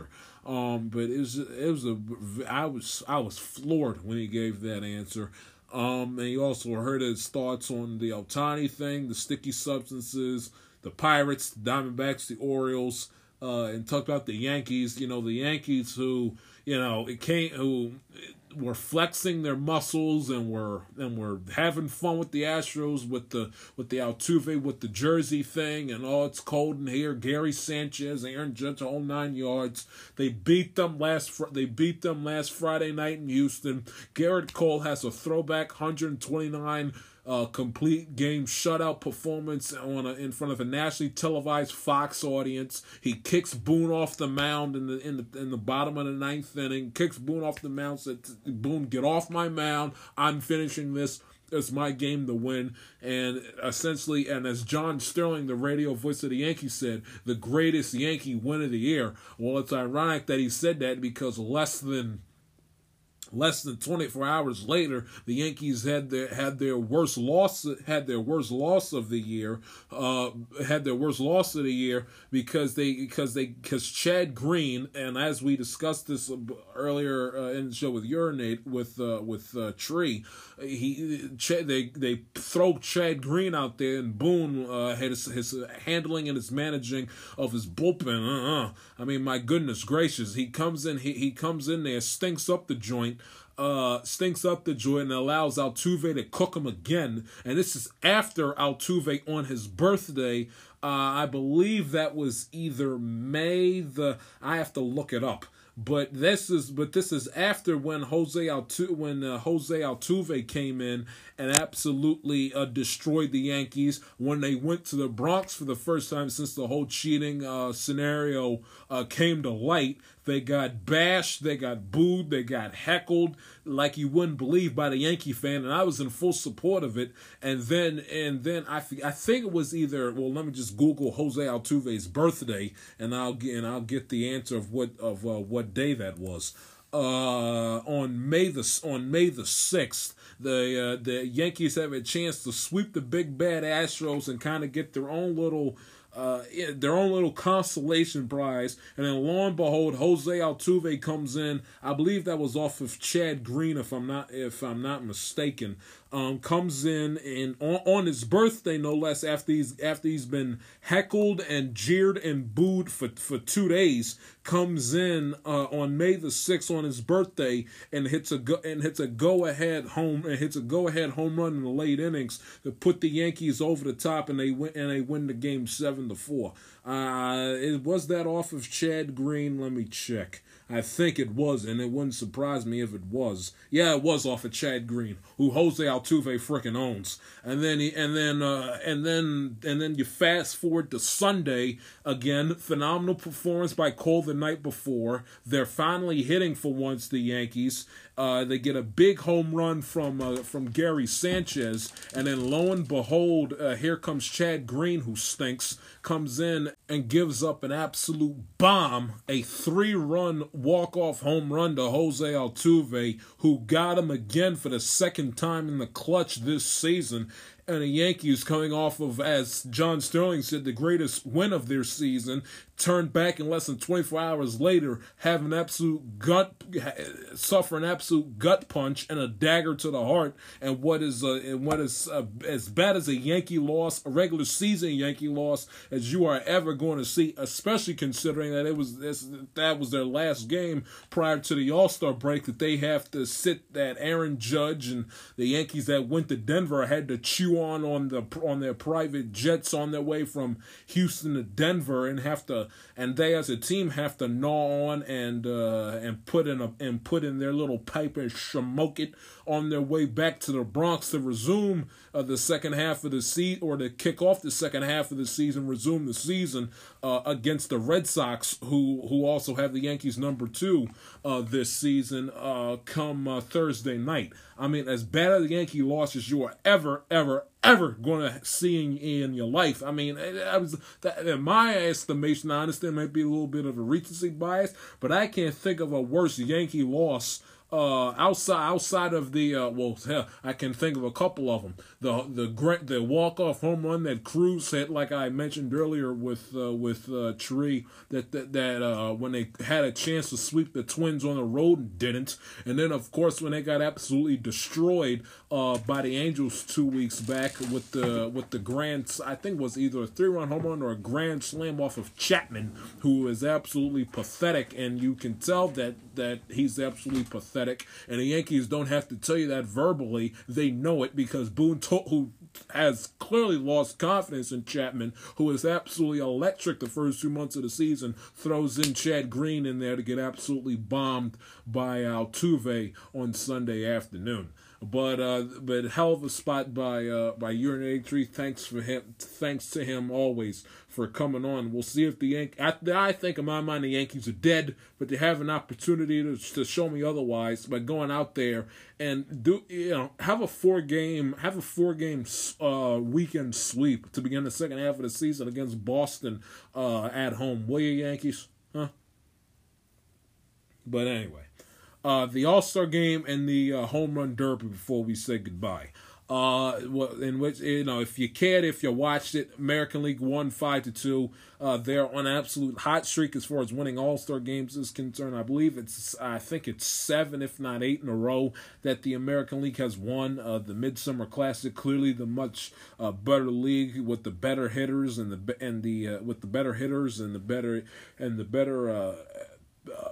better multitude of pitchers and everything else. Ohtani got the win because that man just keeps on making history every way you turn. Vladimir Guerrero Jr., who ended up winning the All-Star Game MVP, hit an absolute mammoth shot in the game. I will pull up what inning he hit it in. That was off of Burns in the third inning, a solo home run in the third inning, which gave the American League at the time a 2-0 lead. The All-Star Game, it is what it is. I think it's lost its luster, and it's lost its romance, so to speak, because of interleague play ruining it. It doesn't mean as much now as it did in the 60s and the 70s and the 80s, where you didn't have interleague play. So that's part of it. The uniforms were absolutely atrocious. I mean, whoever designed those uniforms in Nike needs to be fired immediately, and I hope that it's just a one-time thing, because those uniforms are absolutely deplorable. Oh, my God, they're so ugly. You know, with the all-blue look for the American League, it's just, oh, my God. And then I don't know. But they either look like poor imitations of softball uniforms, or they look like that they tried to...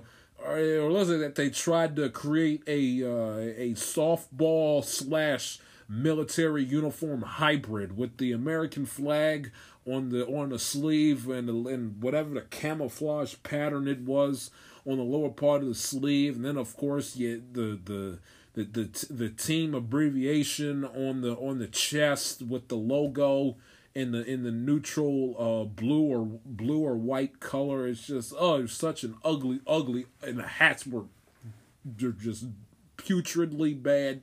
Oh, I couldn't stand the uniforms. Uniforms absolutely sick. Go back to what we were doing for the previous 90 All-Star games, MLB, and I understand you have a little deal with Nike, but you're paying Nike. Nike isn't paying you. How about in the future, okay, if you want to have your nice little cool hat design like you have been for the last few years, get a little creative with the All-Star with the hat design, so you can sell a few bucks. All right, so be it. But when it comes to the jersey, pant, uniform, go back to what you've been doing for the previous 90 years and have every single player from every team that they're representing wear their regular either home whites or road grays. Is that too much to ask? You know, one of the things that makes the game of baseball unique and special than all the other sports is the All-Star game itself, and the fact that the players wear a united uniformed uniform. I want to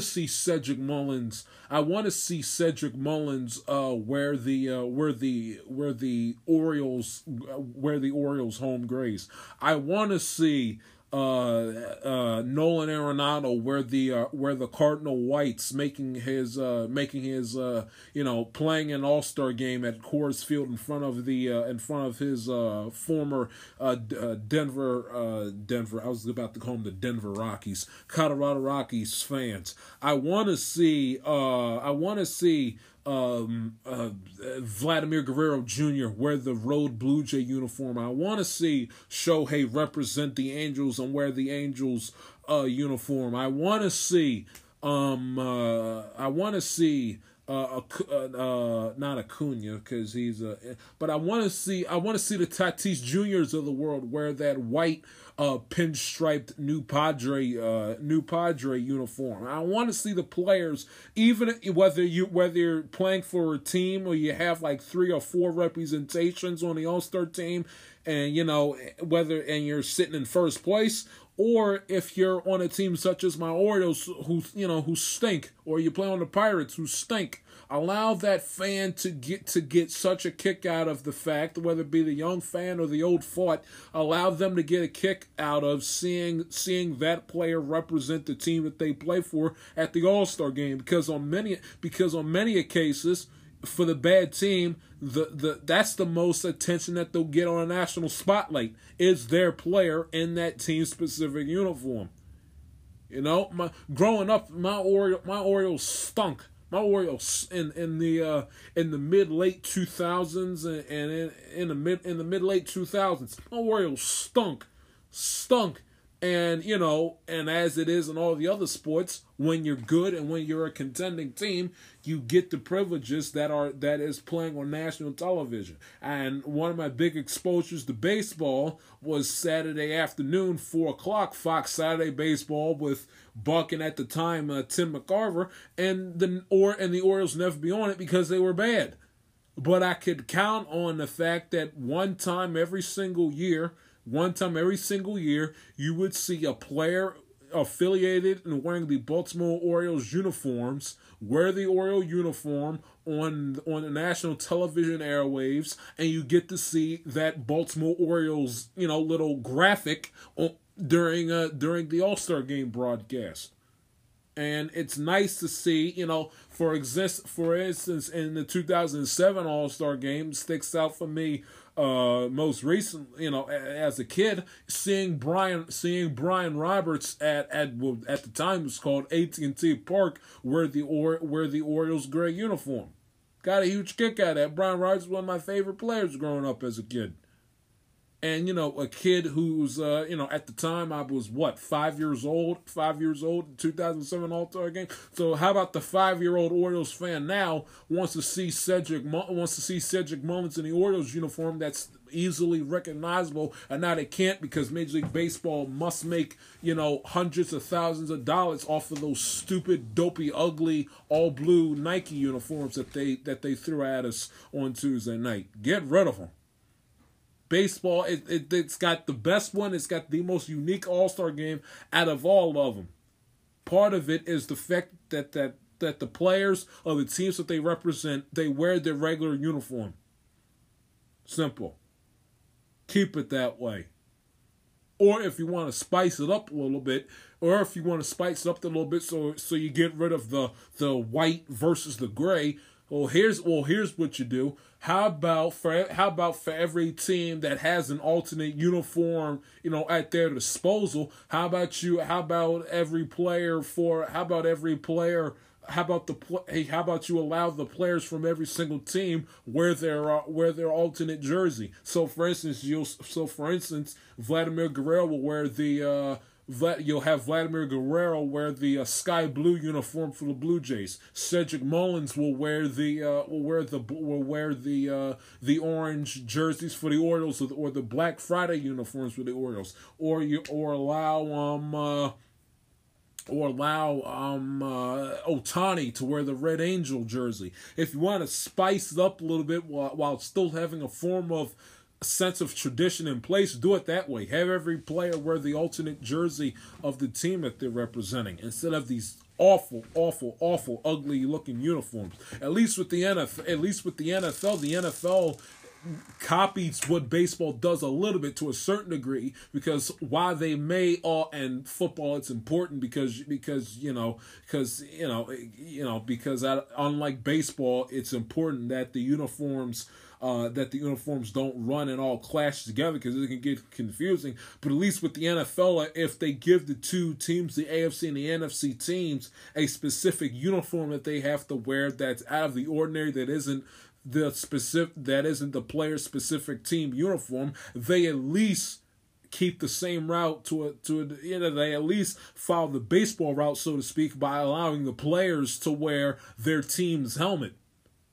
So, you know, when Russell Wilson's dropping back to pass in the Pro Bowl, you see the Seahawk helmet. Joe Burrow, hopefully in a few years, he drops back to pass for the AFC in the Pro Bowl. He's got the famous Bengals Tiger Stripe helmet on, or Lamar Jackson with the Ravens, you know, or the iconic Dallas Cowboy helmet. So football at least keeps some individuality in their All-Star Game, and their All-Star Game stinks. But they at least allow the players, instead of giving the players a uniformed helmet that says either AFC or NFC on it, they at least allow their players to wear the helmets of the teams that they're representing. And I understand why Major League Baseball feels the need to go ahead and reinvent the apple cart by wearing these awful, ugly uniforms. I don't get it, and I don't understand it. Trey Mancini, God bless his heart, put on a phenomenal show in the Home Run Derby on Monday night. I was pulling for him like you wouldn't believe, and was absolutely heartbroken, dagger to my heart, when Pete Alonso of the New York Mets came back to to repeat as home run derby champion absolutely crushed me and destroyed me. I mean, even when the Orioles don't play an actual game, they find a way to bring me excruciating, heartbreaking pain. Is what this team does best. But shout out and hats off to Trey Mancini, a phenomenal inspiration story. Just what a job that he's done. I mean, God bless him, and boy, I wish he could have won that derby on Monday night. Oh, my goodness gracious, I wish he could have won. But shout out to him. Hats off to him. Shout out to Soto, who hit the longest home run in home run derby history. And Ohtani, who's that little funky inside-out swing that he has. Obviously, if it's been proven that it does not work in the home run derby because you get real tired quick, especially where you're doing it with the new format in which you have a clock. You know, it's not like 1 out, 2 out, 3 out, 4 out, 5, 6, 7, 8, 9, 10 outs. We can kind of take your time. This thing is the only thing in the sport that's timed, and that's the home run derby. And when you're timed and you have to take about 30-plus swings in a home run derby format, the way Ohtani swings as a left-handed hitter can tire you out and tuck you out pretty quick, especially in the city of Denver, dealing with that high altitude, of course, a mile high above sea level. He got bounced in the first round, which I found was quite funny and quite ironic because everybody and their mother had Ohtani winning the whole freaking thing, and all of a sudden he gets bounced by Soto in the first round. Excuse the walking back and forth, and you hear the doors opening and closing in the background. Mother bouncing every which way because I don't know what she's doing. I guess she's planning a workout. I don't know. So excuse the closing of the doors back and forth. There'll be about 30 more seconds left in this show, and then you don't have to worry about that anymore. But I also a new feature for the program also is that you can now donate to the show. You can now donate to the Yamtele Catelia's podcast program if you love the show and you like what you hear and you want to put your money where your mouth is and donate to this lovely program. You can. The link will be in the show. The link will be in the episode notes in Spotify, Apple Podcasts, Google Podcasts, Stitcher, iHeartRadio, whole 9 yards. That's your show. I will talk to you on Saturday, talk some NBA Finals, and the second half of the baseball season will be in commence of that moment. Follow your boy on Twitter and Instagram at the J Shield, and I will talk to you on Saturday. See ya.